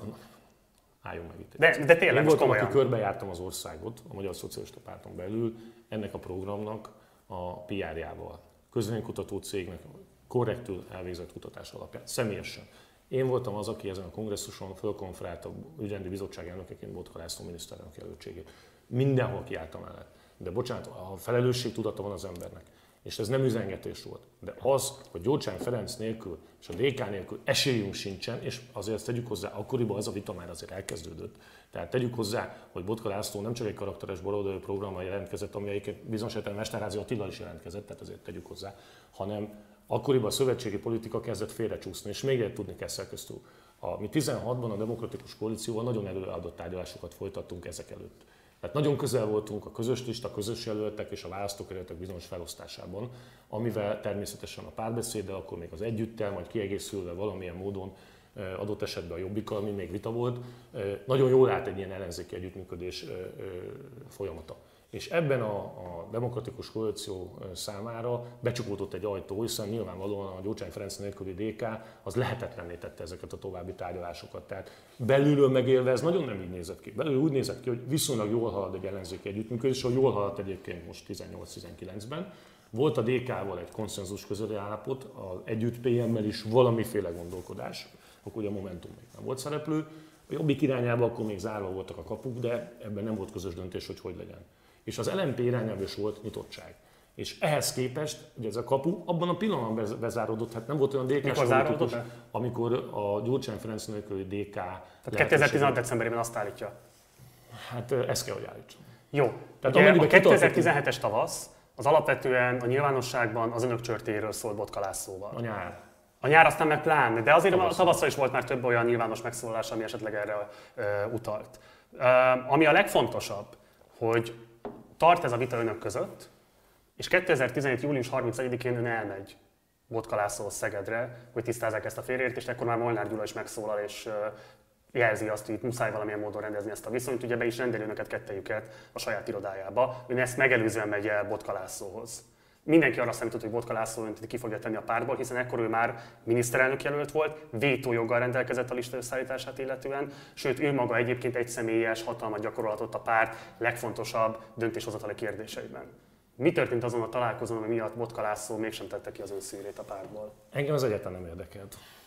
Engem ugyanaz érdekelt, mint most is, amit Karácsony Gergővel végvittünk, volt egy erős elképzelésem az ellenzéki együttműködésről, volt egy választási rendszerből adódó kényszereket ismerő ismeretem, voltak olyan elemző stábom, akikkel évek óta együtt dolgoztam, és teljesen biztos voltam, hogy az a helyes stratégia, amit én javasolok, közös lista, megegyezik Gyurcsány Ferenccel, megpróbáltam Botkalászot meggyőzni erre, hogy nem Gyurcsány Ferenc az akadálya a kormányváltásnak, hanem az ellenzéki vita teljesen nem érdekelt, hogy engem kitesznek ebből a pártból, vagy nem. De akkor már Botka László nyíltan kollaboránsnak nevezte önt interjúban. Érdekes, mert ezt nem tette szerkesztő, az a rossz szívem van. Tudom, hogy ezt akarják belelátni, és lehet, hogy Botka László ezt vagy így gondolja, vagy nem, de abban a 168 interjúban az ő programjának megkérdőjelezésével vádolt meg engem, ami részben igaz, mert azt tényleg megkérdőjeleztem, hogy Gyurcsány Ferenc nélkül és a DK nélkül lehet nyerni, ez tény. Hozzáteszem, nem volt olyan szocialista politikus társam, bocsánat, 100-ból 99, aki ne jött volna oda a folyosón, vagy nem mondta volna, hogy igazam van. Tehát azért ezt most így vállalom. Kettő volt, aki talán nem, és mondjuk 98, aki igen. De képviselő, ön nem azért ment el Szegedre, hogy valamilyen módon preventíve kezelje ezt a konfliktust, még mielőtt Molnár Gyula előtt mindkettőjüknek szint kell vallaniuk? Én azért mentem el, hogy rendezzük ezt a viszonyt. Ez az emberi részeiként meglepően jól sikerült. Tehát ott Mi történt ott bent kettőjük között? Egy nagyon kultúrát beszélgetést folytattunk, sok félreértést tisztáztunk. Nekem egyébként mai napig Botkalászóval semmilyen problémám nincsen nagyon tisztelem a szegedi polgármesterségét, a bátorságát is. Egyszerűen értetetlen számomra mai napig, hogy a stratégia szintén miért nem tudtunk közösen dolgozni, amikor... Ott nem, ultimátumot intézett önhöz Botkalászló? Nem intézett ultimátum. Hozzám nem lehet ultimátumot. Szerkesztő úr, én nem készültem politikusnak, én bármikor fölállok, úgy érzem, hogy ennek nincs értelme. Hozzám nem lehet ultimátumot intézni. Volt-e bármilyen feltétel, amit támasztott önnek ahhoz, hogy továbbra is együtt tudjanak dolgozni a Magyar Szocialista Pártban? Volt közös nevező, hogy mivel foglalkozik ő, mint miniszterelnök előtt, mivel ne foglalkozzak, valóban beláttam, hogy a szövetségi politika formására tett kísérleteim akkor most háttérbe fognak húzódni. Jött Budapesten Tóth József, minden segítséget megadtam polgármester úrnak vele, azóta már Tóth József polgármester úrnak is. Ugye bocsánat, azért érdekes ez, hogy július 31-én megtörténik a kiegyezés, és ennek híre megy a sajtóban, mert már másnap, megint a magyar idők, megszerőzteti azt, hogy ön elhagyhatta a laptopját el is adtam. egy repülőgépen, Így ami van. Spanyolországban? Így van, egy fapados, jár, egy Ryanair fapados járaton. Elhagytam. amit a rákövetkező napon egy újabb magyar idők cikk követ, amelyben már egyenesen úgy fogalmaznak, hogy Molnár Zsolt vétkes feledékenysége okán akár államtitkok is kiderülhetnek. Nehéz napok voltak ezek szerkesztő, nehéz napok. Hát igen, mert ugye én ezt nem nagyon tudom másként értelmezni a kívülálló pozíciójából, mint hogy a NER megüzente önnek, hogy eszébe ne jusson botkalászó stratégiáját támogatni, mert ők is tudnak előállítani adott esetben kényelmetlen helyzeteket önnek. Szerkesztő, akkor már mi 8 hónapja folyt a részben a nyilvánosság előtt a vita, engem augusztusban azzal, hogy most a laptopomat elvesztettem, mondom, ami egyébként pontosan annyi államtitok van, mint az önén. Tehát ez a rossz hírem van. Ezen én már elnézést nevettem. Ez egy jó zavarkeltés volt, nem hiszem, hogy ez... Akkor másképp kérdezem, mikor vesztette el azt a laptopot? Hogy is volt valamikor tavasszal. És nem is elvesztettem, a repülőn hagytam, amit pontosan tudtam, hogy ott hagytam. Tehát utána néhány telefonnal tisztázódott, hogy az meg lesz, és a konzulátus, ami segítséget nyújtott abban a minimumban, hogy egy repülőtérről kiszabadította, az visszaadta. Tehát akkor másként kérdezem, ön szerint, hogyha hónapokkal korábban vesztette el azt a laptopját, akkor a kormány sajtó, konkrétan a Fidesz szócsővel sajtóosztályának orgánuma miért érzi szükségét, hogy a megállapodásokat követő napon és másnap is két cikkben figyelmeztessen arra, hogy ön ennek a védségnek az elkövetője volt. De én nem, szerkesztő ha az ember tudja, hogy, hogy mondjam, a jogszabályok azért tisztában A Nemzetbiztonsági Bizottság elnöke volt, amikor 7 éve. Pontosan tudtam, hogy az én laptopomon semmilyen államtitok, sőt szolgáltatók, sőt minősített adat sincsen, pont annyi, mint az önén. Engem ezzel... De lehetek személyes dolgok rajta. Személyes dolgok lehettek rajta, de hát ha azt valaki lementette, vagy hackerkedett, akkor ez így is úgy is ott van. Tudja, hogy még akkoriban a, a, az én eh, politikai ingeküszömet ez még el se érte. Tehát őszintén, ha most ezt, ezt komolyan mondja? Komolyan. Hát ha rólam olyan cikk jelenne meg a magyar időben, vagy jelent meg valami abban az időszakban, hogy védkes feledékenységbe vettem ettem. De mit jelent az, hogy védkes? És tudnám, hogy egy fontos politikai megegyezés után kétszer is így támad nekem a kormányzati sajtó, akkor én nem tudnék nem arra gondolni, hogy ez bizony üzenet. Vegyük, vegyük ide a hazugság vizsgót, megszólal, ide tenném a kezemet, hogy föl sem merült bennem. Egyszerűen akkoriban annyira nem érte az ingen küszömet, hogy a magyar idők egy laptopról, ami négy hónapja történt, és csak neked, vagy a szerkesztőnek mondom, már engem megkerestek a elvesztés utáni hetekben, és amikor csalódottan elmondtam nekik, hogy a, a törvény tiltja, hogy a laptopomon bármilyen minősített adat legyen, onnan ez a dolog lecsengett.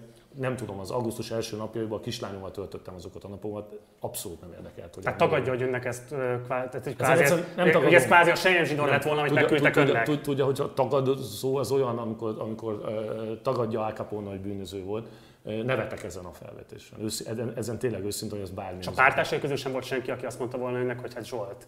Fogalmam sincs. Nem, nem volt ilyen, aki Tehát ez akkoriban sokkal izgalmas, már aki nem nyaralt, mert augusztus első napja mondjuk és kb. 40 fok volt, annyit azért rögtön tegyek hozzá, hogy én tartottam magamat a szegedi megegyezéshez, nem foglalkoztam szövetségi politikával, Tóth Jóskának át lett ez adva, segítettem neki, kérdezem a polgármester urat. Egyszerűen számomra érthetetlen volt, hogy amikor minden kutatás és mindenki azt mutatja, hogy az ellenzéknek össze kéne fognia, ehhez képest a szétható erők milyenek, és nekem is Jó. a legvadabb gondolataim voltak, hogy, hogy bennem is megfogalmazódtak, hogy...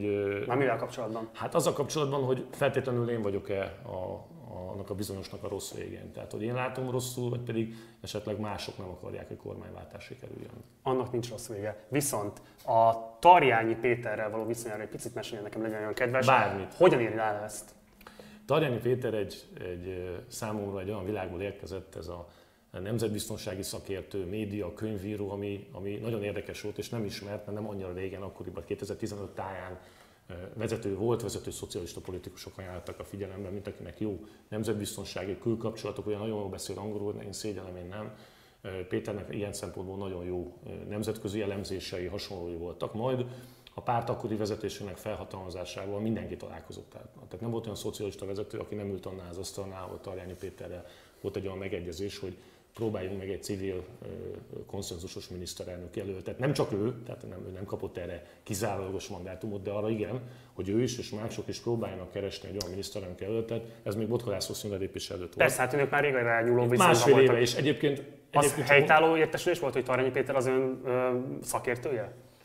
Nem ilyen hivatalos ilyen státusz, hogy valaki az én szakértőm, ilyen nincsen. De nemzetbiztonsági kérdésében egyeztetett vele, vagy kikérte a olyan, olyan, ami a Nemzetbiztonsági Bizottság munkájához kérdez, abban nem, de természetesen a terrorválságtól kezdve az európai helyzet. De volt egy közös információ. Hogyne, hogyne. Amit önök készítettek. Természetesen. Sok ilyen volt, hiszen Tarjányi Péter ugye dolgozott a rendőrségnek olyan alakulatánál, amelyik például a terrorellenes fellépésekkel is foglalkozott, közkeletű néven kommandós is volt abban az időszakban, amikor én Tajani Péter ilyen szorosan itt dolgozom, és ezt tényszerűen mondom nem védekezésképpen, körülbelül minden héten egy késes, egy terrorista, tehát ugye 15-16-ot írunk, Péter ebben nagyon jó kapcsolatrendszer rendelkezett, nagyon jó külföldi kapcsolatokkal rendelkezett, nagyon sok szakirodalmat tudott nekem hozni, és nagyon sajtókapcsolatokkal is rendelkezett, és ezt követően a pártvezetés akkori tudtával került a szóba, hogy esetleg a DK-val közösen keresünk egy olyan miniszterelnök jelöltet, aki, aki a pártok fölött álló, és esetleg konszenzusos tud lenni, mert olyan pártpolitikus. De miért volt erre szükség, ne haragudjon? Tehát ugye az van, hogy Szarjányi Péter bejelenti a Magyar Progresszív Mozgalom névre hallgató politikai kezdeményezést, ez valóban később volt, ez valamikor, amiről ön beszél, ez 2016 vége, hogyha jól ez 15 emlékszem. vége, 16 eleje. A nyilvánosságban ezek az adatok jelentek meg, de ugye ez folyamatosan megy párhuzamosan azzal, hogy Botka László előbb bejelentkezik miniszterelnök jelöltnek, később aztán megválasztja az MSZP miniszterelnök jelöltsének. Akkor nem megy párhuzamosan. Nem és hát dehogy is nem, hiszen Tarjányi Péter abban az időszakban, szeptember, szeptember elején no, szeptember. bejelenti akkor, a Magyar Progresszív Mozgalmat. Akkor én pontosan elmondom, hogy történt. Amikor Botka László miniszterelnök jelölt, jelölt, nem miniszterelnök, már amikor jelölt lett, volt egy beszélgetés, ahol a párt néhány vezetője, jó magam és Tarjányi Péternek tisztáztuk, hogy Botka László a miniszterelnök jelöltünk, és amíg maga Botka László más nem mond, hát ez így maradt. Majd volt egy olyan találkozó, ahol maga Botka László is részt vett, és Tarjányi Péter is ott volt. Mások mellett, mert ugye az ember óvatos, tehát ezek nem hat találkozók voltak, ahol tisztázták teljes egészében minden elsőbség a Laci, Lacinak van egy programja, a teljes messzőességet támogatjuk. Természetesen Laci elmondta nagyon korrekt módon, hogy ha ez az út nem tűnik sikeresnek, tehát nem jön létre az ellenzéki egység, akkor vissza kell térni a civil miniszterelnök előtt irányába. Ezt Motka László egy zárt megbeszélésen azt mondta, hogy ő azt gondolja, hogy nem sikerül az ő szövetségi politikáját sikerre vinni, meddig? Nem az év végéig nagyjából mondjuk, 17 végéig? Azért nem akarok olyat tűnteni. Jó, de ő, ő. Az igazat mondanám, akkor nagyon másképpen látnának sok mindenki mindent. És, nem és mi nem mondja azt? Az nem hazudok, csak nem mondom ki az igazat. De miért nem? Mert olyan határidő volt megjelölve, ami erőteljesen alátámasztaná az én igazomat, és lehet, hogy ez De mi az ön igazat?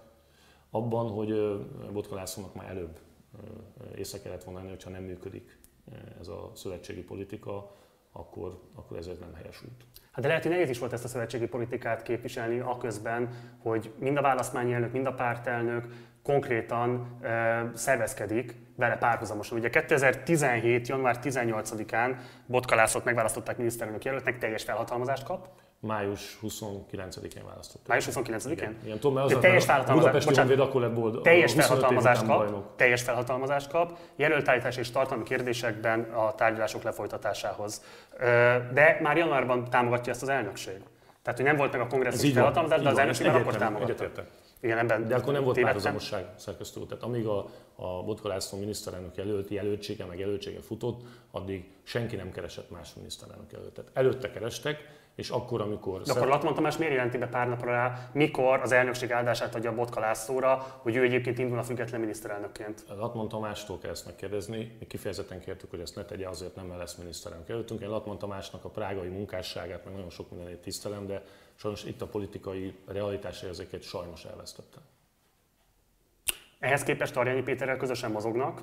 Tarjányi progresszív mozgalma végül föl is emeli Szeptemberben. Már szeptemberben, valóban? Akkoriban, amikor az ellenzék és a szocialista párt támogatottsága radikálisan szétesik, amikor a teljes magyar közélet nem érti, hogy miért egy belpolitikai háború vagy egy belharc zajlik az ellenzéki oldalon, és miért nincsen összefogás, amikor a visszafelé a Fidesz támogatottság az egekben van, eh, amikor az LNP egy centit nem közeledett hozzánk, amikor a Jobbik sem, eh, akkoriban azért lássuk, hogy voltak problémák már. Tehát mintha ez az út nem tűnt volna helyesnek. És az egyik ilyen probléma az konkrétan Tarjányi Péter és a progresszív mozgalom volt, amely a nyilvánosságban módszeresen ásta alá Botka László Sajnos vezetői igen. autoritását. Sajnos az utolsó hetekben igen, ez jelentős hiba Önnek volt. nem volt erre ráhatása semmilyen módon? Nem. Nem beszélt Tarjányi Péterről, hogy miért csináljátok ezt? De. Voltak olyan beszélgetések, amelyek akkoriban erőteljesen meg is kérdőjezték a kapcsolatunkat, mert én egy fegyelmezett pártag vagyok, akinek tudtam, hogy ezt, ezt nem lehet így megtenni, mert ez túllépi már azt a határt. Aki ismeri Tarjáni Pétert, az tudja, hogy ő nem volt tagja az MSZP-nek, ő hitt abban, hogy az ellenzéknek esélye van egy civil miniszter, nem Latman Tamás, egy civil miniszterelnök. Akkor már Latman Tamás személyben találták ezt. Nem, nem, Latman Tamás akkor már elsője, tehát lássuk, hogy akkor Latman Tamás. Most még a szeptemberi időszakról beszélünk. Arról, igen, 17 szeptemberben akkor már esélye nem volt Latman Tamásnak, akkor annak volt esélye, akkoriban a V21 megalakul, nem, nem olyan. Igen, kicsit. Akkoriban már Balázs Péter miniszterelnök előttsége, amit egyébként én teljes messzőességgel támogattam volna, tehát én egy remek megoldást. Bocsánat, most oda még nem menjünk el, most maradjunk még egy pillanatra itt. Maradjunk. Azt mondja, hogy Tarjányi Péterrel beszélt is ebben az időszakban. Utólag hogy beszéltem róla, hogy Utólag beszélt természetesen vele? Azt, De ez mikor, az mit mikor? Hát amikor megtörténik ez a Botka László kompetenciát alásó média nyilatkozat Latman Tamás éve, akkor mondom, hogy óriási hibát követetek el, és engem is nehéz helyzetbe hoztatok, mert azért, mert én hoztalak szóba titeket, akkor mindenki az én nyakamba fogja varni, ez az igazság. És ez így is történt? Ez így is történt. Persze. Akkor ezzel el lehet mondani azt, hogy Tarjányi Péter konkrétan az ön kredibilitását ásta alá? Nem hiszem, hogy ezt szándékosan tette, de a következménye ez lett. De hát sajnos az ember az Ennek lett következménye a viszonyukra nézve? Rövid távon lett, magyarázatot váltam, mai napig nem tudom megítélni, hogy akkoriban mit, mit történtek. Nem tudom őszintén, nem látok tisztán. Tarjányi Pétert a mai napig ö, politikai szövetségesének tartja? Nehéz ezt mondani. Én azt mondom, hogy Tarjányi Péter bizonyos területeken elképesztő jó tudással rendelkezik. Tarjányi Péterrel tartom a kapcsolatot, de a stratégia alkotásban, meg személyi kérdésekben nem kérem a tanácsát. De ugye, tehát nézzük meg komplexitását. Tarjányi Péter progresszív mozgalma, bejelenti azt, hogy szükség van közös listára, civil miniszterelnök jelöltre. Latman Tamás is ott mozog ebben. Tarjányi Péter emellett elindítja a zoom.hu nevű portált, ami aztán egyébként a választások után nem sokkal később becsődöl, de a működés alatt is alapvetően arról lehet olvasni a különböző híradásokban, hogy a Fidesznek nem kedvező a Fideszre nézve káros híreket megpróbálták visszafogni, egyszer konkrétan ő maga vetetett le egy cikket. Tehát azt lehet látni, hogy Tarjányi Péter mozgással legalábbis igen komoly kérdéseket vet föl, hogy ténylegesen az ellenzék esélyének maximalizálása vezeti, vagy pedig van valami másodlagos motivációja, bocsánat, és közben az ő mozgása egy az egyben az nyakába van varva. Ön fizeti meg a politikai annak, az önnel kapcsolatos tudom. kételyek, kollaborációs gyanúk a mai napig ide eredeztethetőek vissza. Szerkesztő, igaza van, ez, ez nem tudok mit csinálni. Tudja, van olyan helyzet, amikor az ember teljesen tiszta lelkismerettel se tudna másképp csinálni. Értem, hogyha nekem lenne egy olyan ismerősöm, aki ezt megteszi velem, hogyha igaz, amit ön állít, igaz. akkor én biztos, hogy soha többet nem keresném a társaságát. Ehhez képest én arról beszél, hogy a mai napig van valami fajta kapcsolat. Természetesen, és azért szeretném ezt tisztába tenni, mert Tarjányi Péter azon a szeptemberen kétségtelenül túllépte azt a józanság határát, amivel lehetett volna akár a rosszul működő szövetségi politikára fölvni a figyelmet, és kellemetlen helyzetbe hozott engem, és ez nyilvánvalóan nagyon sok kárt okozott a személyes kreditemnek de nem tudok ezzel mit tenni, mert nem az én kérésemre tette, sőt kifejezetten azt kértem, hogy személyi vonatkozásokban ne nyilvánuljanak meg. Ehhez képest Latman Tamás még egyébként egy korábbi műsorban, televízióban is azt mondta, hogy ön adta Igen. az engedélyt arra, hogy felszólalni, hogy ő volt korábban az MSZP miniszterelnök jelöltje. I, na, ez így igaz, hogy az került szóba, tehát nagyon fontos, hogy a, és ebben legalább Latman korrekt tehát nem a botkával szemben vagy negatív dolgokat, arról én nem tudtam, hogy a Latman Tamás bármilyet mondana. Az kétségtelen, de nem mondhatok mást hogy Botka színre lépéséig komoly esélye volt annak, hogy ellenzéki oldalon egy civil, akár Latman Tamás szóba kerüljön. De ez nem az én véleményem volt, ott ültek akkor sok pártvezető, az MSZP részéről, sőt más pártvezető is tudott, és volt ilyen irányba nyitottság. Elköteleződés nem, de volt nyitottság. Ezt igaz, Latman Tamás megkezdte, ezt elmondhatja, hát most mit mondjak, ha tiltsom le az igazságot egy olyan embernek, akivel háromszor találkoztam. A második két idején vagyunk. Ugye egy év van nagyjából hátra a választási 2017 közepén. Az MSP a korábbi erőforrásait nyilvánvalóan jelentős részben elvesztette, a társadalmi beágyazottsága megrodjant, küzdeni kell a koalíciós partnerekért, és így tovább, és így tovább. Közben van egyetlen ember, aki vállalja azt a terhet, hogy miniszterelnök jelölt legyen. Ráadásul egy szuper szociáldemokrata programban, mondom, hát a körülményekhez képest, hát mégiscsak a nerben élünk. És ebben azt lehet mégiscsak látni, hogy ő nem azzal tölti az idejét ezekben a hónapokban, hogy hogyan lehet botkalászó programját minél többekkel megismertetni, a személyt erősíteni, Óriási hanem téved. ilyen side projektekben valamilyen szerepet vállalva, vagy legalábbis nem leállítva azokat. Szerkesztő, óriási téved. Csak akkor most azért, alá a miniszterelnök jelöltségnek a nyilvánosságban a hitelessége. Szerkesztő eddig az a műsor korrekt keretek között ment, most kezdjük túlépni. Először is én ilyet nem tettem. Botka László rontott nekem a nyilvánosság előtt különböző vádakkal, speciál a kollaborációt így nem mondta, de más vádakkal. Én nem tettem ilyet. Az az interjú, amiről beszél, az februárban volt.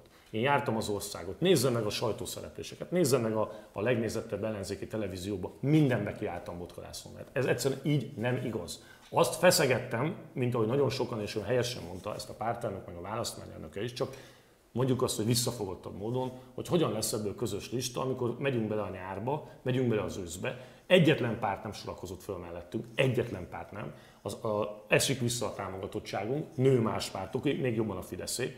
Elnézést kérek, de akiben egy kicsi felelősségtudat van, és azért a szocialista párt több vezetőiben volt, én voltam talán ebbe a leghangosabb, tőlem szokatlan módon, talán azért, mert budapesti vagyok, és az én eh, forgatókönyvben azt szerepelt, hogy itt Karácsony Gergely ez Budapest főpolgármestere már 16-ban, 17-ben. Már 16-ban, 17-ben így gondolkodott erről? Így van, így van.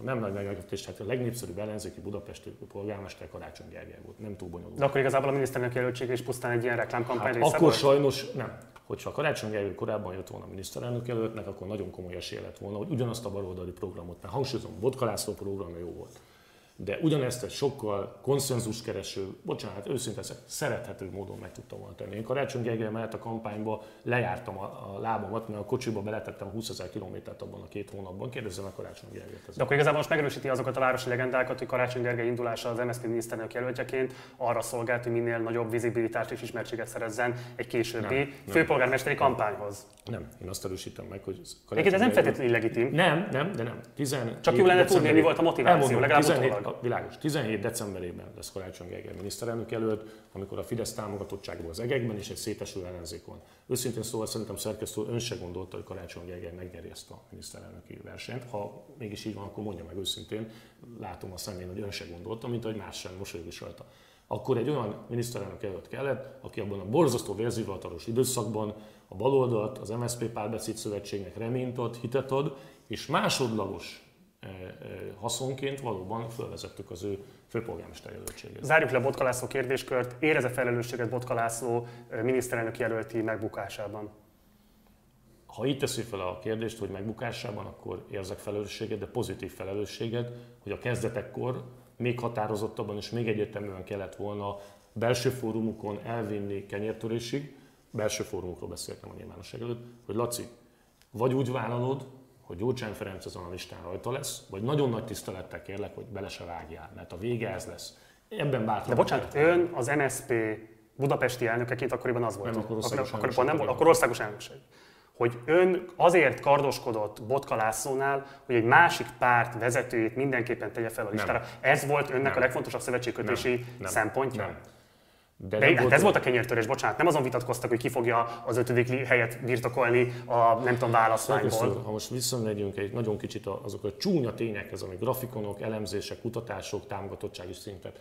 A Fidesz nagyon vezet. Szétaprózott ellenzék van, van egy közepesen stagnáló DK és egy fölötte kétszeres szózóval rendelkező MSZP, és a Bocsánat, kettő... ne a mai DK-t vetítsük vissza nem, az akkori állapotokra. A fele a nyolc, Akkoriban, hogyha kevesebb egyéni körzeti állapotok meg önökkel a DK, akkor nincs bent a parlamentben 18-ban ha az, én azt elmondom, hogy valójában mi, mi állapodtunk meg a DK-val, a közös listának a, a körzetleosztásával a Botka László előtt, akkor az egy aranykorszaknak minősül. Én csak annyit akartam mondani, hogy nekem nem Gyurcsány Ferenc volt ebből a önmagában a lényeg.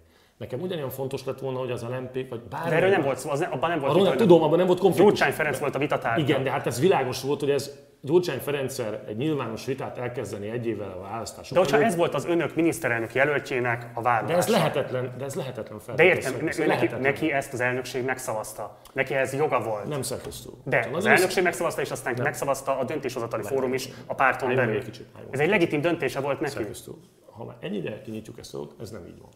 És mi azt szavaztuk meg, hogy az a forgatókönyv, ami előállítja a DK-val való közös listás megegyezést, annak voltak határidei. Megint nem fogom elmondani a teljes igazságot, mert akkor... Végül... De látja, ezekkel a mondatokkal, ezekkel a mondatokkal, most itt a lehetőség, tálaljon ki, hogy van valami, ami erről tudása van. Nem, mert... Ezekkel a mondatokkal csak azokat a híreszteléseket akkor és véleményeket erősíti meg magával szemben, amiket azt gondolom, egyébként szeretne végre letolni magával. Szeretnék, csak hogyha én most mindent elmondok szerkesztőnek, az lesz a vége, hogy holnap fölhívják Botka Lászlót, hogy jó te vagy nem. És ő majd nem fog erre emlékezni, jogosan, de a pártársaim emlékezni fognak arra, és előindul egy olyan konfliktus, amit nem szeretnék, mert tisztelem Botka Lászlót. De azt tegyük tisztába arra adtunk felhatalmazást, és erről volt szavazás, mert én tudom, miről szavazok, hogy bizonyos határidőket tartva ez a szövetségi politika előállítja a DK-val való megegyezést. És nem arra, hogy akármilyen úton megyünk tovább, és hogyha nem sikerül, és egy párti listát kell állítsunk, akkor is megyünk a Laciul az úton. Ez a tény van jegyzőkönyvelő. 2010 óta lehet azt mondani, hogy a legsikeresebb politikusuk volt Vodka László. Most is az. Most már nem tagja az MSZP-nek. Én szerintem köszönettel tartozunk Botka Lászlónak. Vannak még más sikeres politikusaink is, Tóth József is Angyalföldön nagyon sikeres, és vannak még mások is, de Botka László van. De nem említik miniszterelnök jelölti várományosként őt. Említették őt, csak ő ezt kategórisan kizárta. Hozzáteszem, nem lett volna rossz ötlet a Tóth József neki ennek a választásnak, de Botka László az, hogy kilépett az MSZP-ből, nem váratlan döntést hozott meg. Én tisztelem őt, mai napig, nem alibiből mondom, kitűnő polgármester, semmilyen konfliktust nem szeretnék vele támasztani Jobb az, hogyha nem akart együtt dolgozni ezzel a párttal, hogy elment, bízom benne, hogy lesz neki még szerepe, de ezt stratégiák elrontotta. Ezt továbbra is ezt mondom, akkor is, hogyha a körmömet tépnék, vagy, vagy tüzes trónon égetnének, mert nem tudok más mondani. A leg, Tehát az a végső állítása, hogy Botka László bukása az a saját hibájának köszönhető, Rossz és nem feltétlenül, nem feltétlenül a vele szemben félszívvel odaálló választmányi és elnökségi tagoknak. Így. Jó. Uh, ugye... Rossz stratégia volt így. így. Ugye- Nem tudok más mondani. Tehát személyes rossz stratégia. Jó, oké. Um, ön azt mondta, hogy Botka László nem használta kollaboráció szót, ugyanakkor az ellenzéki nyilvánosságban ez a fajta vád, vélemény, sejtés az ön személyével kapcsolatban legalább 2014 óta felfelmerül. Ugye, um, És még biztos, hogy így is lesz. és ez, ja, meglátjuk. Ugye hát itt ennek a néhány ilyen csúcspillanatára szeretném mindenképpen rákérdezni. Ugye Ron Werber azzal kiállt a nyilvánosság elé, hogy ön a kampány időszakában leállítatta Rogán Antal Pasa Ilyet Parki soha nem mondott. Soha nem ingatlanának, ingatlanának terítését, vagy legalábbis késleltette azt, hogy ezt Ron Werber. felhasználják a Nem. nyilvánosságban. Rogán Antallal szemben. Ron Werber azóta háromszor találkoztam. Igen. Ezt írta valaki, hogy állítólag Ron Werber ezt mondta. Ron Werber ilyet nem mondott. Ilyet írtak újságírók, Ron Werber ilyet senki nem mondott. Ugyanis ez azért sem mondott ilyet, Konkrétan azt mondta, igen, bocsánat, hogy adjon a hálát a Jóistennek minden egyes napért, amíg tartja a száját. Ilyet lehet, hogy mondott. De ez ugye nem ugyanaz. Azóta többször találkoztunk, rendkívül korrekt a viszonyunk, és nyugodtan keresem, hívja a Ron én és kérdezze meg, hogy ez hogy történt. Ön szerint mire utalhatott akkor? Mi az, amiről önnek hálát kell adni az Istennek, hogy Ron Werber Arra nem gondolhatott, beszél? hogy volt egy nagyon szenvedélyes vitánk, egy nagyon fontos kérdésről. Csak most csalódást fogok okozni, Rogán Antal neve nem hangzott el. Egy hetedik kerületi KDNP Fidesz képviselőjelölt asszonyal kapcsolatban volt egy valóban személyeskedő vitánk, ezt elmondom. Keresztesné valamilyen Ildikó, ez nagyon szégyenem, tudnom kéne. Hét gyermekes családanya, és azzal kapcsolatban volt egy nagyon el, el, eltérő kampánystratégiánk, főleg azzal kapcsolatosan, hogy a magánéletnek mik a határai. És mik a határai ön szerint? Azért megint nehéz, mert a Ronnak nem akarok véletlenül sem, egy, még csak egy rossz szót se rá szólni, mert egy kitűnő szakember, és ö, sok sikert kívánok neki, és ha bármikor itt ilyen Magyarországon jár, mint ahogy amikor itt szokott el találkozunk, de szerintem ott rosszul lőtte be annak, hogy egy férfeleség, férnő, házasságon kívül kapcsolatok, tehát ezek nálam nem tartoznak, mint ahogy az óvoda sem tartozik a politika szinterére, és egyébként, hogyha ennek oda kell tartozni, akkor nem leszek politikus, és tökre nem fog érdekelni. De valóban azt gondoltam, hogy egy hétgyerekes családanya a férjének a magánélete, ami esetleg kétségeket ébreszthet. Keresztesi Rónaszeki Monikáról Igen, van szó? igen, bocsánat, igen, igen, róla van szó. És ebben tényleg volt egy vitánk, de jobban nem megyek ebbe bele. Tehát de ott valamilyen fajta magánélettel összefüggésbe hozható korrupciós ügy? nem, korrupció semmilyen nem volt. Akkor Az csak a magá... kifejezetten a csak- magánéletre? az kifejezetten- semmifajta hatalmi visszaélésre? Semmiféle, semmiféle hatalmi visszaélésre, de kétségtelenül kellemetlenné is tudott volna válni az valaki számára, mint hogy mindenkinek számára. Borkai jellegű ügyről van szó? Hát ennyire durva nem, de jó az irány. De nem, a, a, nem az érintettje a képviselőasszony, hanem valamely családtagja, de ebbe jobban nem mennék bele. Tudott volna, ez kellemetlen. Ez 2014. Igen, 14. És a, tegyük tisztába a másikat is. Rogán Antal neve soha nem hangzott el, de az az elv igen, amit több képviselőtársam és kampánytag előtt mondtam, és mai napig fenntartom, hogy egyetlen egy politikus társam óvodáját, iskoláját, nagymamáját nem szeretném, hogyha lefotóznánk. És ezt Az egyenértékű azzal, hogy Rogán Antal a vagyonnyilatkozatában hamisan jelölte meg De az, az- alapterületét de a lakóingatlanának? Soha szóba nem került ezen. Rogán Antal vagyonnyilatkozata soha szóba nem került. Tehát ön nem tett semmilyen lépést annak Semmi. érdekében, hogy tudomásukra jutott információt. Nem- nem. visszatartsanak a Egyrészt- kampányban. Ebben csak erre válaszolni igen vagy nem, tehát soha nem tett Soha, erre kísérletet? soha. Itt a hazugság, soha. És nem is tudtam róla. És ha tudtam volna, akkor se tettem volna.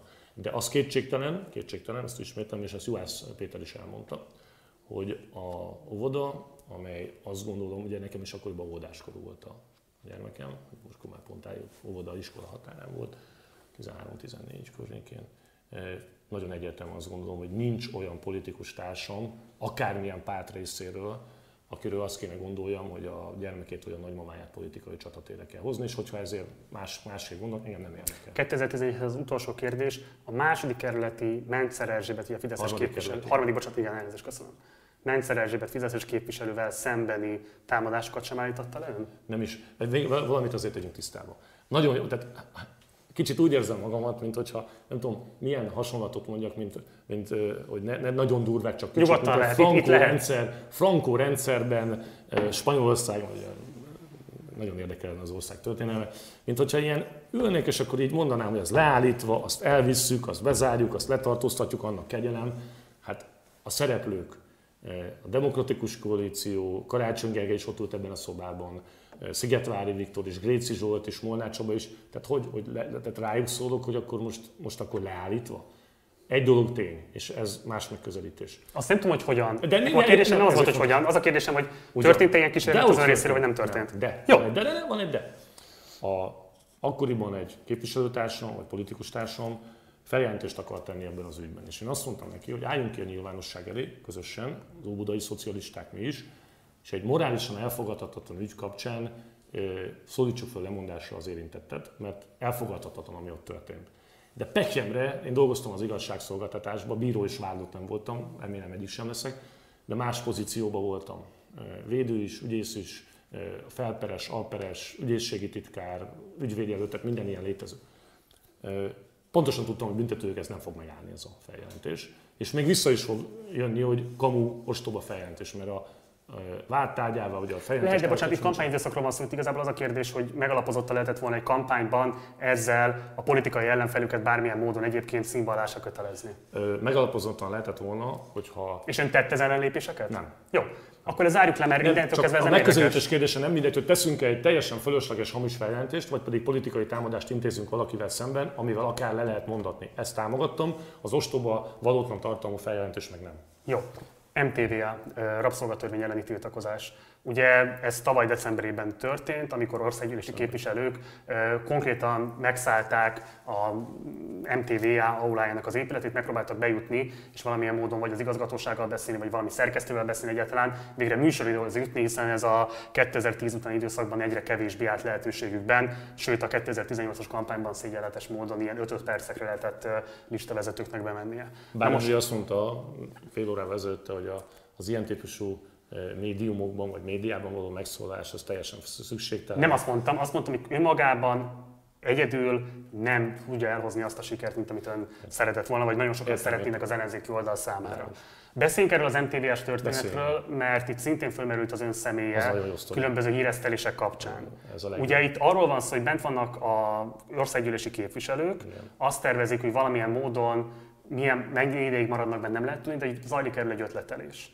Ön pedig megérkezik az MTVA épületéhez, és egy videófelvétel tanúsága szerint a rendőr sorfal mellett velük egyeztetve megy be az MTVA épületébe, ahol aztán Tordai Bence fogadja, aki Facebook Live-ban közvetíti ezt az egészet a nagy közönség számára, és neki arról beszél, hogy milyen nagy, nehezen tudott bejutni, még lihegve is szólítsa meg őt. 42 perc volt pontosan, amíg bejutottam. 42 perc Igen, volt. 42 Tehát amikor, bocsánat, ott azt látjuk, hogy ön elhalad a rendőrsorfal mellett, onnantól kezdve még 42 perc Így volt, mire elért Tordai Bencéhez? Így van, és megmondom miért, mert egészen jó pofa ez a történet. A rendőrsorfal a képviselő igazolvány hatására átenged, semmi probléma nincs ezzel. A szerkesztő van egy rossz hírem, a rendőrsorfal nem az MTVA épületébe engedett be, hanem a rendőrsorfalon át. Tehát annyi történt, hogy átjutok a rendőrsorfalon A pontból B pontba, és eljutok az MTVA-nak a bejáratáig, ami zárva van. Hát igen, szerkesztő úr, ez a testvériesség. Szóval e- ez a szolidaritás. Már, Látja, már a szolidaritást szervezetet- a stártagok gyakorolják, ne Először szerkesztő úr, a Szomja vendég- halni nem fog képviselni, azt ígérem. No, eljutok a MTV-el bejáratáig. Tehát az a felvétel, az az én igazamat támasztja el, nagyon jót mosolyogtam rajta. Megmutatom a képviselő igazolványát, elég csúnyákat mondok egyébként ott, tőlem szokatlanul, ingerült vagyok a rendőrökkel, mert nem értik, hogy, hogy jogom lenne bemenni, ők átengednek, majd jót nevet a biztosítás parancsnoka valaki ott, hogy persze menjen be, de nyitom az zárva. Ugye reggel bemászok a kerítésre, ezt is láthatja. Igen. Pontosan. Ben vagyok jó sokáig, majd kimegyünk a pártelnökkel ellenzéki egyeztetést tartani, és szervezni a tüntetést. Ott vagyok a tüntetésen is. Eközben beszélek jó sok képviselőtársammal, még más pártiakkal is, nem fogom a neveket kiadni, de közülük egyébként ketten bementek az egyenes beszédbe, és elmondták, hogy mi az igazság. És az a vélekedésük, hogy holdpontra jutott a, a benti helyzet, viszont kint ott van 2000 ember, nagyon jó hangulat, gyertek ki, ezt is kiabálják, majd ki is jövünk, és ott áll színpadra, és ott egy lendületet kap az ellenzéki együttműködés. Én úgy jutok be, hogy amikor a negyedik helyen próbálok, visszamegyek a reggeli bejutás helyszínére, a hátsó bejárat. A rendőrsorfa sehova nem enged be. Tehát ez, ez olyan megmosolyogtató volt, hogy szinte kínos volt, hogy valaki azt gondolja, hogy a rendőrsorfon átjutva bejutottam. A negyedik Már, akkor ezt rekonstruáljuk jól. Az a felvétel, ami önt ábrázol, hogy halad el a rendőrsorfal mellett, az az MTVA épületének a hátsó bejárata, Nem, vagy pedig a fő bejárat? Az Jó. a, fő, a hátsó ott- bejárat ott is elengedik önt, akkor ott, Átengedik. ott mi történik utána? Eljutok a falig, ami zárva. És akkor ezután megkerüli az épületet. Nem, utána telefonálgatok orbaszágba. Mikor indul az épület hátsó bejáratához? Egy jó fél óra múlva. Tehát ön a rendőrsorfal mögött, de az épületen kívül uh-huh. telefonálgat Igen, majd, képviselőtársaival. be, igen, majd megpróbálok bejutni egy középső bejáraton, ahol már nincs rendőrsorfal, ott nem, ott találkozom egy jobbikos képviselőasszonynal, együtt próbálunk bejutni, és ott mondják, Ki volt az a jobbikos nem mondom képviselő? meg. a nevét. De miért ne lehetne tudni a nevét? Nem- Nem vagyok ilyenekre feltett. Varga Dam Andrea? Nem tudnám cáfolni. Jó. Ott keringünk Egyébként ez ideig, miért titkos információ? Nem is értem. Mert amíg nem beszéljük meg, akkor Jó. hogy Oké, mondjam, tehát találkozik ezeket Varga Dam tisztán- Andreával, Volt gyerekszobám, Jó. gyerekszobám, nem állítottam, nem cáfoltam. Jó. Ö, akkor én már türelmetlen vagyok, hideg is van. Ö, mondják is az én pártársam, pártvezetőim, hogy ha be tudok jutni, jussak be. Kétségtelen, hogy én egy határozottabb, a Nemzetbiztonsági Bizottság tagjaként lévő, talán még fizikai teljesítőképességem közepes stádiumában vagyok, heti kétszer-háromszor focizni, kerítést is mászni, talán nem ijedek meg egy rendőrtől, nem ijedek meg egy biztonsági őrtől. A negyedik helyen a gazdasági bejáraton azzal fenyegetőzve, leghatározottan állítva, hogy már pedig én végül ide be fogok menni. Igaz, hogy azt fogom, annyit azért mondok, hogy ne, ne, ne fajuljon lögdösödések, hogy ki is fogok jönni, azt nem mondom, mikor. Eh, Bejutok, ahol egyébként már az a közhangulat, talán egy képviselőtársamat leszámítva, hogy jöjjön ki. Ez a vélekedés, minden párt részéről. Mielőtt ebbe belemegyünk, mert egy gyors kérdés, akkor ugye azt jelenti, hogy ön nagyjából egy fél óráig 30-40 kerülgeti ott a, a, a, az épületet, akkor ezek szerint, ha jól értem, akkor ez a 19 óra 54 perckor rögzített MTV-s jegyzőkönyvben álló állítás, ami így szól, hogy Molnár. Zsolt képviselő, a rendőrségi biztosítás parancsnokával egyeztetett arról, hogy hajlandó lebeszélni társait az épületben való tartózkodásról, annak érdekében, hogy ne kelljen a birtokvédelmi eljárás keretében született jegyzői határozatot karhatalmi erővel végrehajtani, vagyis, hogy ne kelljen a képviselőket rendőri erővel kivezettetni. Bocsánat, csak egy gyors kérdés, akkor ez mikorra került rögzítésre, ha egyáltalán rögzítésre Szerkesztő, került? ilyen, ilyen, szerkesztő, ezek a mondatok most tekintsen attól, hogy nekem hisze vagy nem. De e- ő ezt elképzeli, hogy egy alhadnagyasszonya, vagy főtörzsőmester asszonya, vagy úrral e, ilyen mondatok egyáltalán elhangzanak. Tehát ez most már té- elmondom, ott volt még Dániel Zoltán, fontos, meg természetesen az amerikai kémek is, akik ör- örgeborba voltak, bújtak, így át költözve, és akkor végül Bástya elvtárs vigyázó szemeim miatt beláttam, hogy ö, ki kell jönni a képviselőtársaknak. Ez a teljes igazság. Bocsánat, még ott ez a jegyzőkönyv, ezt a jegyzőkönyvet hamisnak mondja? Ezt valótlannak, hamisnak, ostobának, és egyébként ami érdekes, hogy ez nem rendőrségi igazmondási kötelezettség mellett készült, hanem egy belső feljegyzés. Tehát ez önmagában már elárul sokat. Tehát ez egy MTV-s irat. Ez egy MTV-s irat, aminek egyébként kicsit érdekes, hogy semmiben nem adunk hitelt, de érdekes, hogy ez biztos igaz. Mert ugye, amit az MTVA mondott, csinált, az semmi nem igaz. És annyi igaz ebből, Akkor bocsánat, akkor nem a ők, biztosítás a parancsnokával teherportán nem ők vezették önt át a képviselők között, hanem maga találta meg az útját. én magam találtam meg úgy, úgy, hogy a biztosítás parancsnokával beszéltem, egy hölgy volt, aki arról biztosított, hogy tőle bemeltek az épületbe. De ugye ez nem jelentett többet, mint az, hogy ő ezt nem akadályozza meg. De ő ilyen mondat, meg egyáltalán hogy arról lett, hogy képviselő kijön ki, szó se volt. Én azt hajtogattam, hogy jogom van bemenni. És hogy tegyen valamit, de ő azt mondta, hogy ő a biztosítás parancsnoka, ő nem tud beengedni.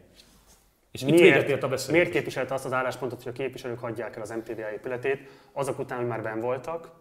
Nyilvánvaló volt, hogy nagyon magas a tét, nyilvánvaló, hogy egy ilyen ütközőpontnál vagyunk, amikor, hogyha már ezt meglépték a képviselők, akkor érdemes lenne tesztelni a rendszer megléptük, mert én is közöttük voltam, szerkesztő, akik reggelbe mentek, kerítésmászással, azok között én ott voltam. Jó sokáig. Kerítésmászással jutottunk be, nem beengedtek. Én azért képviseltem azt, mert ott láttam azt a két-három ezer embert, láttam egy olyan hangulatot, ami arról szól, hogy Kunhalmi Ágnes föl fog állni, meg Hatházi Ákos, meg Tordai Bence a színpadra, és elindul egy olyan ellenzéki egység irányába a történet, amit, amit utána hát meg is valósult. És azt is tudtam, hogy ha benn fogunk maradni, és itt semmiféle kényszerhatalom, elnézést, nevetséges az, hogy bárkit kényszerhatalommal kitettek volna. Ilyen nem volt. Viszont, ha ott maradnak még két-három napig, vagy akár egyig, akkor modellezzük, mikor jönnek ki. Szenteste? Mikor? Egy hátsó ajtón, amikor senki nincs ott? Szerintem, szerintem az egy legitim megfontolás egyébként, hogy nem, volt, hogy nem volt feltétlenül exit stratégiája a képviselőknek. Így van. Tehát, hogy valóban De el, volt exit, az volt az exit, volna. szerkesztő, az volt az exit stratégia, hogy De hogy valóban ez volt a legjobb exit stratégia, Ez. amivel Ez rendelkeztek abban a pillanatban? teljes egyetértés volt, tehát bementem. Ebben hatházi Ákos akkor egyetértett önnel? Nem. Ő volt az, aki, aki egyedül nem értett egyet? A Hatázi Ákos már ezen a megbeszélésen nem vett részt, de ott volt a Jobbik, a DK, a párbeszéd. Tehát akkor Hatházi Ákos részvételen nélkül hoztak erről egy közös döntést? Nem tudom, mert én a Klubrádióban telefonos bejelentkezésre készültem, és közben beszéltem az MSZP vezetőjével. Várj, várj, várj, várj. Tehát hogy azt mondja, hogy ön kezdeményezte ezt a döntésnek a meghozatalát. Nem, ez a döntés már zajlott ott. Akkor ön képviselt, hogy ön szerint ez jó? Én elmondtam, én a saját pártársának elmondtam, hogy szerintem az a helyes. Majd kivonult ebből a döntéshozatalba és telefonált a Klub így van, így van. Az volt a helyes. A döntésről nem is voltam ott, szavaztak, azt hiszem 7-2 volt a szavazat arány valami Akkoriban... És a hatházi Ákos ebben nem vett részt ebben a szavazásban? Nem vagyok ebben biztos. A, azt tudom, hogy a, a Jobbik is, a DK is és az MSZP többsége ezt az álláspontot képviselte. Talán az érintettel tudom, hogy az Ági bizonytalan volt ebben, és én azt mondtam, hogy kínálnak a színpadon az emberek, és meg lesznek tapsolva, és föl kell állni a színpadra, beszélni kell, és az ellenzék egységet bemutatni. De természetesen, nem az a döntés, akkor sem. Most ettől én tudtam volna aludni. Viszont az nagyon zavart volna, ha két nap múlva a hátsó kiáraton kijönnek, és röhögve a, a teljes jobboldali sajtó, meg sajnos nem csak a jobboldali, hogy ez volt az ellenállás. Tehát nem látszott, a, a, ahogy mondja, a helyes talán német vagy francia szó, vagy exit megoldás tehát nem volt érthető, a, a, a, hogy, hogy akkor hova jutunk. Itt viszont érthető volt, ha kimegyünk, akkor végre egy színpadon áll nagyon sok mindenki, és egyébként én meglepő módon beszéltem az egy az egy elleni küzdelemről. Tehát ott én is vettem a változságot, és szóltam a tüntetőköz, hogy Budapesten változás kell, főpolgármester kell, egy az egy ellen előválasztás, és ez megvalósult. Két záró kérdés a parlamenti munkához, és aztán az MSZP jelen jövőjéhez csatlakozunk be, ami az utolsó kérdésblokk lesz majd. Amikor az úgynevezett skinhead ügy, skinhead ügy kirobbant önről, akkor megzsarolták az ön közlése alapján egy nyaraláson készült titkos felvétellel. A Nemzetbiztonsági Bizottság akkori elnökeként van-e tudomás arról, hogy kitette ön felé ezt Nincs. a zsarolási kísérletet? Nincs, rengetegen lehettek. Szolgálatok tudom, lehettek, vagy pedig magán uh, személyek lehettek? A, az én szerint is életemben ilyen kérdéseket én már nem teszek fel. Tehát annyi, annyi lehetőség volt, hogyha így kell fel az ember, meg így fekszik le, hogy ezen tűnődik, akkor, akkor nem tud elmenni megnézni a kedvenc foci csapatát, nem tud elmenni a lányával megenni egy lángost, vagy esetleg egy jó ultit haverokkal játszani és rekontrázni egy piros ultit, mert akkor csak... Ezzel azt mondja, hogy sok az ellensége? Nem, azt mondja, hogy sok érdeket sért az ember. Ugyan személyesen. Igen. Um, ezen a felvételen milyen jellegű tevékenységben figyelhették meg egy Horváth Csabával? Horváth Csabával, egy egyébként középosztály számára teljesen elérhető nyaralóhelyen vagyunk, valószínűleg fürdőruhában, ezt, ezt be tudom azonosítani. És, Ebben mi a zsarolási potenciál? Én ezt nem tudom, hogy ezt, én tettem egy feljelentést ebben az ügyben. Nagyon óvatosan, mert büntetőjogász is voltam, ahol akár, akár, ezt értelmezhető volt zsarolásként is, az volt az üzenet lényege, hogy ilyen, ez ilyen kompromitáló, és hát ugye ezzel lássuk be, hogy a kompromitálás az nem egyértelmű hogy ez mit jelent. Tehát kompromitáló az is lehet, hogy kellemetlen. És ugye a mai közéletben, ha egy politikus... Amiért ön mondta, hogy koktélt... sportolással azért foglalkozik, tehát nyilvánvalóan nekem sincs egy habtestem, de hogy én nem tartom különösebben kínosnak, hogyha fürdőgatyás képek kikerülnek. Nem. Kellemetlen, hogy azért azt nem gondolom, hogy ebben komoly nem. zsarolási potenciál lehet. Én ezt nem tudom. Én, én azt tudom, hogy kaptam egy ilyen azonosítatlan e-mailt, ami rám egy negatív nyomást gyakorolt, és ezzel le is zártam ezt a kérdést, nem tűnődtem ezen. Nyilván olyannak kellett lenni, aki akkor ott volt, vagy legalábbis a környéken volt. Azt tudom, hogy koktélok és káromkodások elhangzódhattak, ennél többet nem látok ebben a dolgban. Ugyanígy bizottsági tagként milyen tudomása volt, ha volt egyáltalán arról, hogy milyen támadás készülhet Borkai Zsolt ellen? Fogalmam sincs erről az ügyről csak akkor értesült, amikor a sajtó megjelentek a Akkor értesültem, amikor valamelyik politikus társam átküldött valami linket, és kezdtem olvasni. És ilyen... Tehát előzetesen nem érezték azt a szolgálatok, hogy egy Semmi. megválasztott magyar Semmi. polgármesterrel szemben ilyen felvételek keringhetnek. Nem. Ugye ilyenkor már elnök nem vagyok, de tagja vagyok a bizottságnak, de ezt a... Ugye azért mostanra már lehet azt tudni, hogy ez legalább egy fél éven keresztül keringett a különböző félnyilvánosságokban. Uh, ez hogyan minősít, bocsánat, a szolgálatokat, hogyha egy ilyesmiről ténylegesen nem lehetett tudomásuk az ön elmondása alapján? Hát szakmailag mindenképpen lesújtó, de hogy volt-e tudomásuk, vagy én ezt nem tudom. Jó. Nincs ilyen kötelezettség, hogy ezt jelezzék nekünk. Október 13-án megtörtént az ellenzéki áttörés. Én sokakkal beszélgetve, többek között a, a kampánystából is, megerősítették azt, hogy, hogy sokat tett bele ebbe a kampányba. Többen várták azt, hogy főpolgármester helyettesként fog majd Karácsony Gergely mellett állni. Végül nem lett főpolgármester helyettes, és ezt Vadai, bocsánat, nem Kunhalmi Ágnes jelentette be az egyenes beszédben. Szeretette volna főpolgármester helyettes lenni, Ha pedig nem, akkor miért kellett ehhez Kunhalmi Ágnesnek bemennie és erről beszélni? Nem tudom, hogy ez hogyan alakult. Logikus lett volna az a felvetés, hogy az a csapat, aki végigharcolt ezt az időszakot, és az a Karácsony Gergely, akivel nekem egy nagyon korrekt kapcsolatom van, nem akarom az ő jövőképét rontani azzal, hogy megdicsérem és korrektnek minősítem ezt a kapcsolatot túlságosan, mert akkor az ázsiója ön előtt biztos esni fog. Miért De gondolja ezt? Nem tudom. Rossz, akkor ne legyen így. De egy nagyon jó munkakapcsolat volt, én szerintem, én nagyon hittem abban, amikor ön eljött hozzám azzal a bábúval, és megkezdte, hogy ki lesz Budapest főpolgármester, a következő mondtam, hogy Karácsony Gergely. Ez így is lett. Így is lett. Én nagyon hittem ebben, és ugyanúgy hittem volna 16, nem akarok többet hiszem, de akkor is hittem volna abban a forgatókönyvben. Én ilyen tényleg egy végtelenül következetes ember vagyok, amíg hiszek valamiben, azt rettenetesen csinálom. Kedvem lett volna ebben a csapatban tovább dolgozni, de valójában nekem ilyen típusú, egyébként megtisztelő főpolgármester helyettesi szakmai munkához abban a helyzetben, amikor van két szakpolitikám a parlamentben, van a szocialista párton belül egy lehető reménytelen tűnő, de mégiscsak megtisztelő feladatom, ezeket mind ott kellett volna hagynom azzal, hogy beálljak abba, hogy napi 16 órában, mert nálam ez azt jelentette volna. De nem, is, nem is ambicionálta ezt? Megfordult a fejemből, de valójában nem. Meg, őszintén leszek, megfordult a fejemben. Természetesen jó Nem volt erőtárgyalás a Karácsony Gergely? Beszéltünk a Gergőre, rám bízta ezt a döntést. Nem volt esetleg olyan megfontolása mögött, hogy végül ezt nem ambicionálta jobban, hogy ezzel esetlegesen elmérgesíthette volna a viszonyt a koalíciós partnerekkel vagy más táptagokkal, tehát hogy ez egyfajta taktikus lépés is volt az ön részéről? Nem tudom, a stábtagoknak a véleményét ebben különösebben nem gondoltam végig. Koalíciós pártal volt ilyen egyeztetésük, kifejezetten bíztattak erre, hogy ezt tegyem meg. Már ne azt, hogy ne tegyem meg, hanem hogy tegyem meg. De szerkesztő nem tudom értik tehát akkor nekem a parlamentből kellett volna kijönnöm, ami önmagában persze nem annyira vészes, de a, engem ez a nemzetpolitika, ez, ez nagyon érdekel, és nem szeretném, hogy a Fidesz kisajátítsa végleg. Tehát szeretném bebizonyítani, hogy baloldalról is van magyarság tudott. A nemzetbiztonság még mindig érdekel, bár az illúzió még kicsit azért alábbhagytak, és és a szocialista pártal is van feladatom, hát holnap Pózdra megyek, tegnap Tatabá, nem bocsánat, tegnap Mert ugye pártigazgató is lett időközben. Igen, hát nyilván pártigazgató nem lehet az ember főpolgármester helyettesként. Nem Ez mennyiben egyébként egy ilyen pozícióhalmozás, miközben budapesti elnök is, mellette még pártigazgató is? A kettő... A Ennyire kevés a káder az MSZP-ben? Azt gondolom, hogy a kettő egymást erősítő tisztség. Jelentősen a stábok között jelentős átfedés van, jelentős energia és forrás megtakarítás van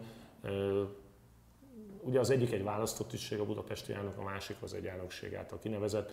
Ezek azon, hogy erősítik egymást, de a főpolgármester helyettesség az már ez, ezzel nem jogilag nem félt volna. Nem a munkabírásával kapcsolatban akarok kritikát megfogalmazni, nem csak azt jelzem, hogy amiközben azt, jelzi, azt mondja, hogy több fronton is kell helytállni, azért közben azt lehet látni, miközben budapesti elnök, hogy azért a budapesti MSZP-n belül is lenne épp elég tennivaló. Ugye, és csak a Teszek legutóbbi is. időszak Miért gondolj Kispesthez? Ugye Hunval György nagyon sokáig a választások előtt még Erzsébet városi alapszervezet vezetője Megoldottam szerkesztő úr. Ön oldotta meg? Hát én azt gondolom, hogy abban, hogy nem engedtünk ebben a dolgba, és következetesek voltunk. És, és elindult külön, és nagyon sokáig azt lehetett hinni, hogy veszélyezteti hát annak, tehát az ellenzékes A között választottunk, hogy elfogadjuk Oldvan György ultimátumát, és például ő lesz a polgármester. Jó, 60 Csaba Terézvárosban szintén komoly gondokat okozott egyébként 60 Csaba önmérsékletet gyakorolt, 60 Csaba nem indult, 60 Csaba eh, választókerületében három egyéni helyet kapott a szocialista párt, mind a hármat megnyerte, és teljes messzélességgel támogatják sokan. Budafokon konkrétan megtörtént a kollaboráció az MSZP Egy óra múlva intéztük ezt a kérdést szerkesztőről. Én Nyírbátóból voltam úton, nem értük el Nyíregyházát Nyírbátóból, mire kiadtuk azt a Gajda Péter pedig fogadja Erdogan feleségét, amikor az itt tart látogatást, és elfogadja tőle a támogatást, plusz a gyerekekkel áll ki fotóra a tömeggyilkos diktátorral. Nem volt, nem volt ez szerencsés helyzet, ez én is ezt gondolom. Persze ez sokkal ez, ez, ez csak nem volt szerencsés helyzet? Ez azért, lássuk, ez a gyerekeknek szólt, tehát nem Erdogan mellett állt ki Gajda Péter, azért ezt tegyük helyre ha ezt megbeszéltem volna, arra kértem, hogy ezt ne tegye, mert politikai hiba, de nem Erdogán rendszer, aki ismeri Gajda Pétert, nála nagyobb demokratát, nála toleránsabb ember. Valószínűleg azért választják meg Kispesten elképesztő fölénye, és nem csak most, hanem őt 2010-ben és 2014-ben, amikor a Fidesz vitte az országot, Gajda Péter fölényes győzelmet aratott akkor is. Tehát olyan a győzelem mindent legitimál most Nem, nem, nálam nem. Sőt, nálam a tisztességes vereség az sokszor még, még többet is ér. Most több ilyen kerületet végignéztünk, és lehet látni, hogy mindegyikben vannak problémák. Rendet csinálunk szerkesztő. De mikorra? Hát, hát lement a választás. Na, az lett volna a feladat, hogy valamilyen módon. A, akik Budafokon egyébként egy roma származású egyéni győztes kellett sajnos kizárnunk a párból, ez fájdalmas. Tehát egy Daróci úrról beszélünk, aki egy nagyon elszánt, csupa ember volt, óriási hibát követett el, kizártuk a párból a tetestársával együtt. Hunvar György nem tagja az MSZP-nek, Hatoni Csaba hátrébb lépett és győzelemre vezette a a 6. kerületi MSZP-t Soproni Tamással. Csabának van egy handicapje, bár hozzáteszem szerkesztő úr, ugye azt tudja, hogy a Hatoni Csabát nem korrupció ítélték el, tényszerű vagyok. Az egész 6. kerületi testületet ítélték el egy bagatel ítélettel, egy olyan NER rendszerében, ahol ön is én is megkérdőjelezzük a hatóságoknak és akár még a igazságszolgáltatásnak a tisztességét. De Tehát Hatoni Csaba áldozat a rendszernek, azt Nem mondja? tudom ezt megmondani. Jó, Havas Szófia elnökségi tag a budapesti MSZP-ben, az a Havas Szófia, aki következetesen fasiszta ellenforradalomnak tekinti 56-ot. Miért elnökségi tag ő? Az én édesapám ugyan meghalt, de nem abban a korban, amikor Havas Szófiáé. Nem tudok abban a mentális állapotban lenni, hogy az ember édesapja egy történelmi helyzetben meghal, politikai vagy ilyen események alapján. Ez neki lehet a magánvéleménye. Amivel lehet vitatkozni, az a kérdésem, hogy egy ilyen vélemény képviselete mellett hogy lehetséges, hogy ő a budapesti MSZP-nek elnökségi tagja, annak az MSZP-nek, aminek az alapszabályában szintén hivatkoznak 56 örökségére. Így van, és én nagyon tisztelet, nem, én egyet, egyet értek az 56 örökségével, és elítélem a Szófiának ezt a politikai megnyilvánulását, de egy demokratikus. Az orosz állami tévében nevezte fasiszta ellenforradalomnak 56-ot. nagyon csúnya dolog volt. A katyini ö, szovjetek által lemészárolt lengyel tiszteknek emelendő emlékművről való szavazásról kivonult. Tudom, szörnyű, nagyon nem értek vele egyet. Van bárminek következmény ebben a pártban? Hogyne, hát a, van egy határ, amit nem lehet átlépni. De mit nem lehet akkor átlépni? Hát látja, Kispesten, Lakmer, bocsánat, Humboldt, Budafok, ezeket nem lehet átlépni. Tehát kizárólag a köztörvényes bűncselekmények, az etika, a morál, az... Nézze, nagyon nehéz, azért ön úgy vezette fel ezt a műsort, hogy mi utót párt vagyunk, én ezzel nem értek egyet, de azért a szocialista párton belül Havasszonyát azért nem mindenki, a, a megfogalmazást azt elítélték, Megosztó ez a kérdés, számomra nem megosztó, de mondok egy döbbenetesebbet, a ön, ön, ön hiteles baloldali mozgalmának tartom.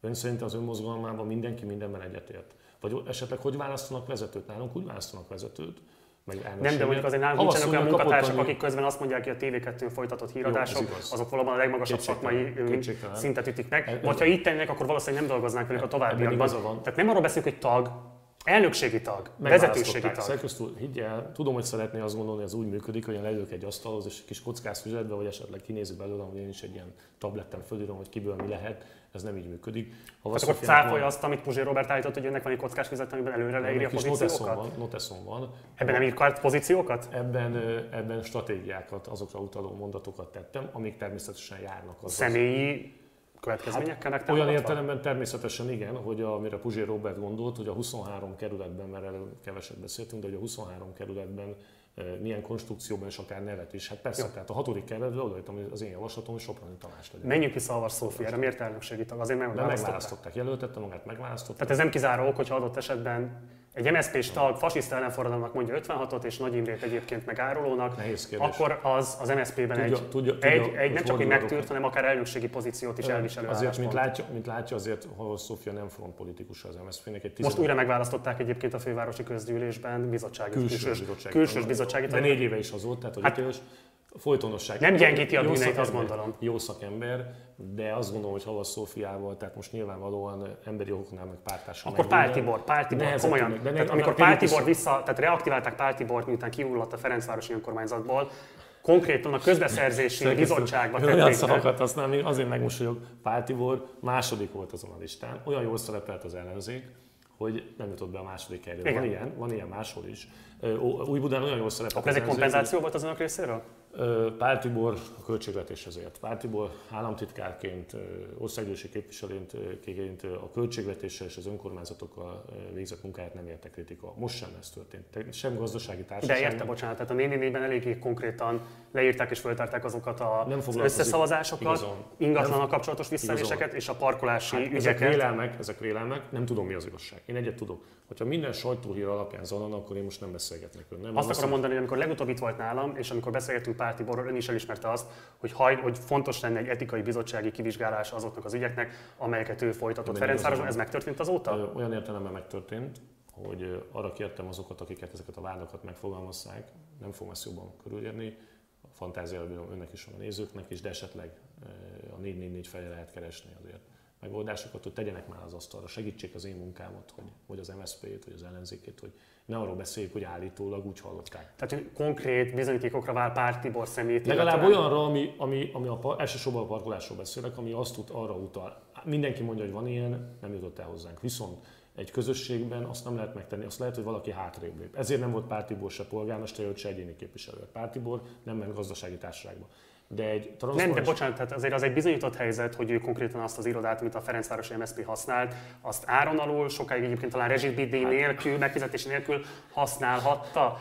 Ez, Ezért ez, ez egyfajta, egyfajta ez szorosabb együttműködés a ner mint ami valószínűleg egy ellenzéki képviselőtől elfogadható. Valószínűleg ennek igazol van, bár hozzáteszem azt, hogy egy, egy iroda működni tudott, ahol egyébként ebben az irodában született meg a 9. kerületi együttműködés sok-sok fontos állomásra, azért ezt rögtön tegyük hozzá, ahol egyébként óriási győzelmet alattunk, és végül mindenbe támogatunk Barani Krisztinát. De valóban Pál Tibor hitelességgel kapcsolatban súlyos kétségek merültek föl, de az, hogy ő... 2014-ben ugye azért nem tudott nyerni Kergesi Ferenc, mert Pál Tibor is elindult az esélytelenek nyugalmával. Nem, nem, nem, nem.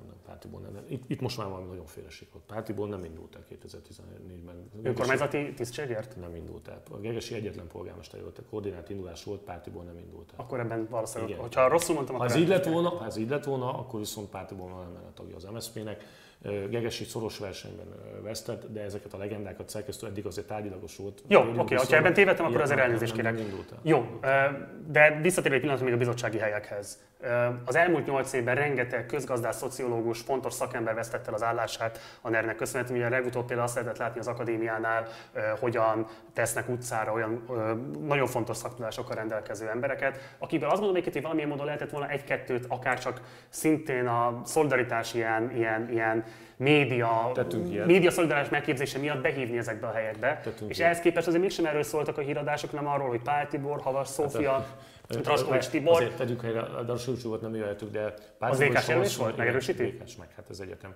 A, a Pártibor és a Vasszony esetében politikai tisztségről beszélünk, tehát ott nem szakértő tisztségről, beszélünk, egy bizottságnak, egy politikai testületnek a tagja.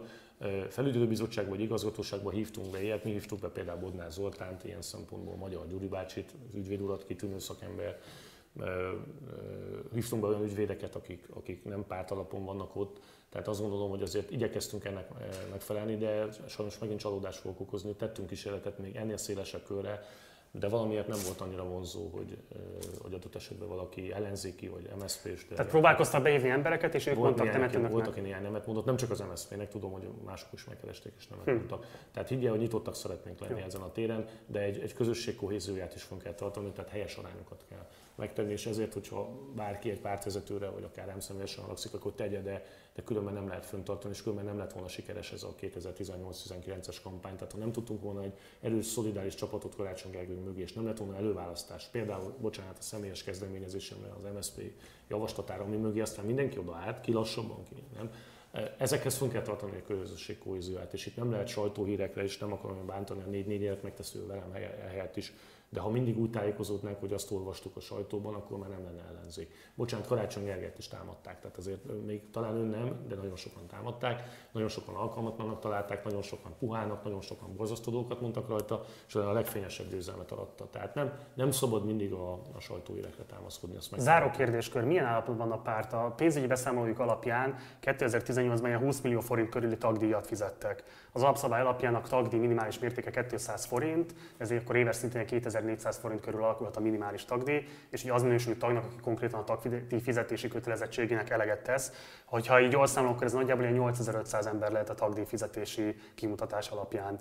Ez mennyiben felel meg az MSZP tényleges taglétszámának? Ennél valamivel több tagunk van. 10 ezer fölött? 10 ezer fölött van a taglétszám, csökkent természetesen, sajnos elsősorban elhalálozás miatt. Tehát például most láttam a kimutatást, többen lépnek be most az MSZP-ben, mint amennyien kilépnek. Sajnos az elhalálozás az egy probléma.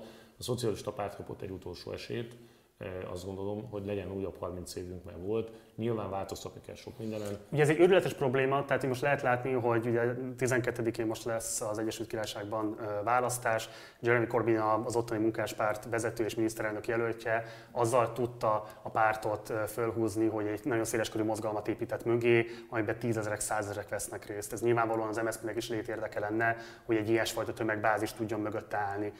És ehhez képest kérdezem én, hogy mennyiben segíti ezt elő az a tag beléptetési stratégia vagy eljárásrend, amelyben most akkor jól olvasom, remélem. Bonyolult. Minimum kettő már meglévő, minimum két éves pártagsággal rendelkező tag jóváhagyása és ajánlása szükséges ahhoz, hogy valaki beléphessen, de hogyha egy adott tagszervezetben az újonnan beérkezett tagok létszáma meghaladja az előző évi tag létszám 20%-át, borzasztó bonyolult, akkor azt az elnökségnek kell jóváhagynia. Hát Tehát, hogy, hogy, hogy, hogy, hogy valóban ez a párt a befogadás stratégiáját képvisel, amikor ilyen Egyszerűsíteni fogunk rajta, de azért szabályok hozzá- szabályozza a belépést? Bonyolult egy kicsit, lesz egy új, Kicsit új, de lesz, majd elmondom, hogy miért kicsit, mert egy fontos dolog viszont benne van, hogy védi a pártot, de ami, amivel vádoltak minket, hogy tagbeléptetés, fiktív tagok.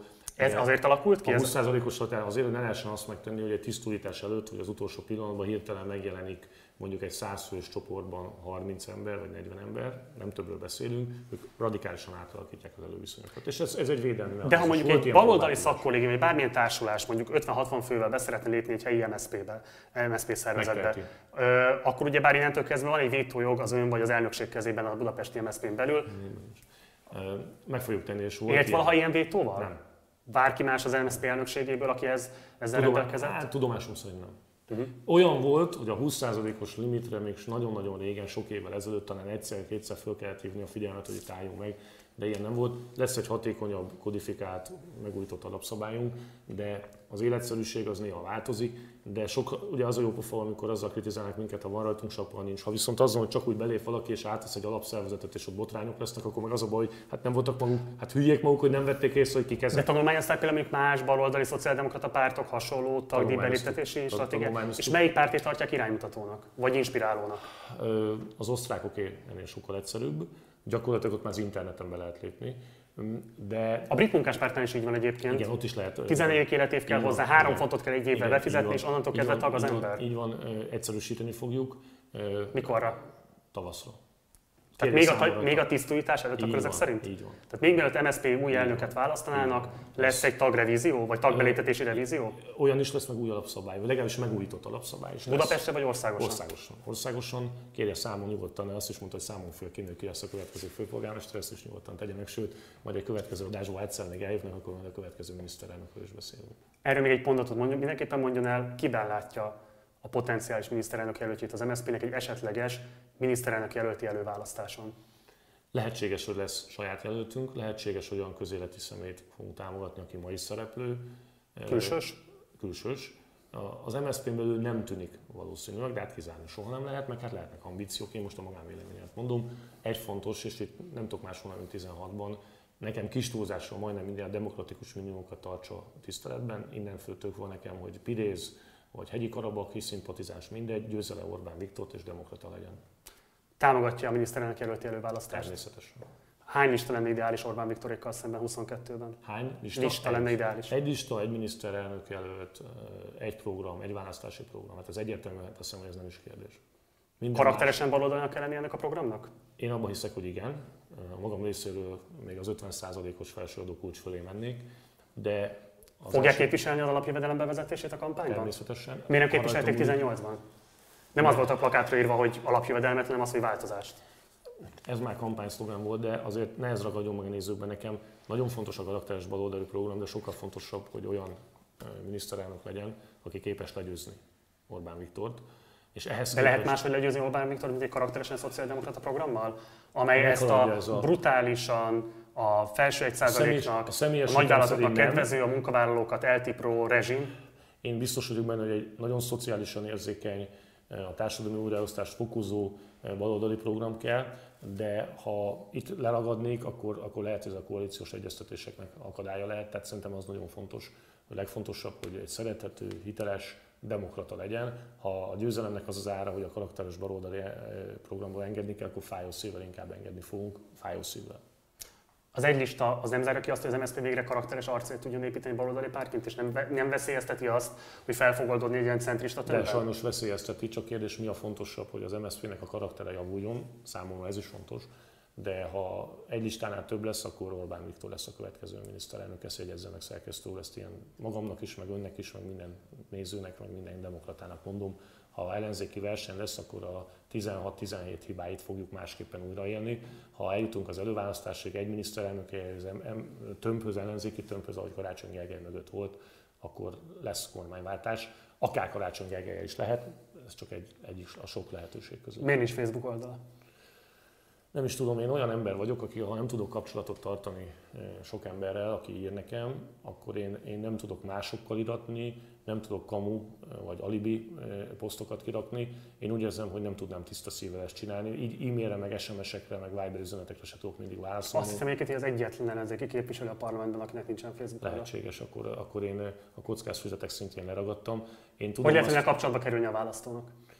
Nyilvános az e-mail címem, telefonszámom megszerezhető, Viberen fönn vagyok, Messengeren kapok üzenetet. Igyekszem tudni, hol a pártiroda, bárkinek válaszolok levelére, de a Facebook egy olyan gyors kommunikációt igényelne, amit én jó szívvel nem tudnék vállalni, ha valaki rám én rosszul aludnék, tudom, hogy ki fognak rögni, de ha kezdek nem válaszolgatni embereknek, az már probléma. Tudom, hogy most meg fogom nézni a telefonomat, és lesz 8-10 nem fogadott hívás, vissza fogom őket hívni, de valamikor éjfélkor feszengek, hogy, hogy nem tudok kapcsolatot tartani azokkal, akikkel kéne.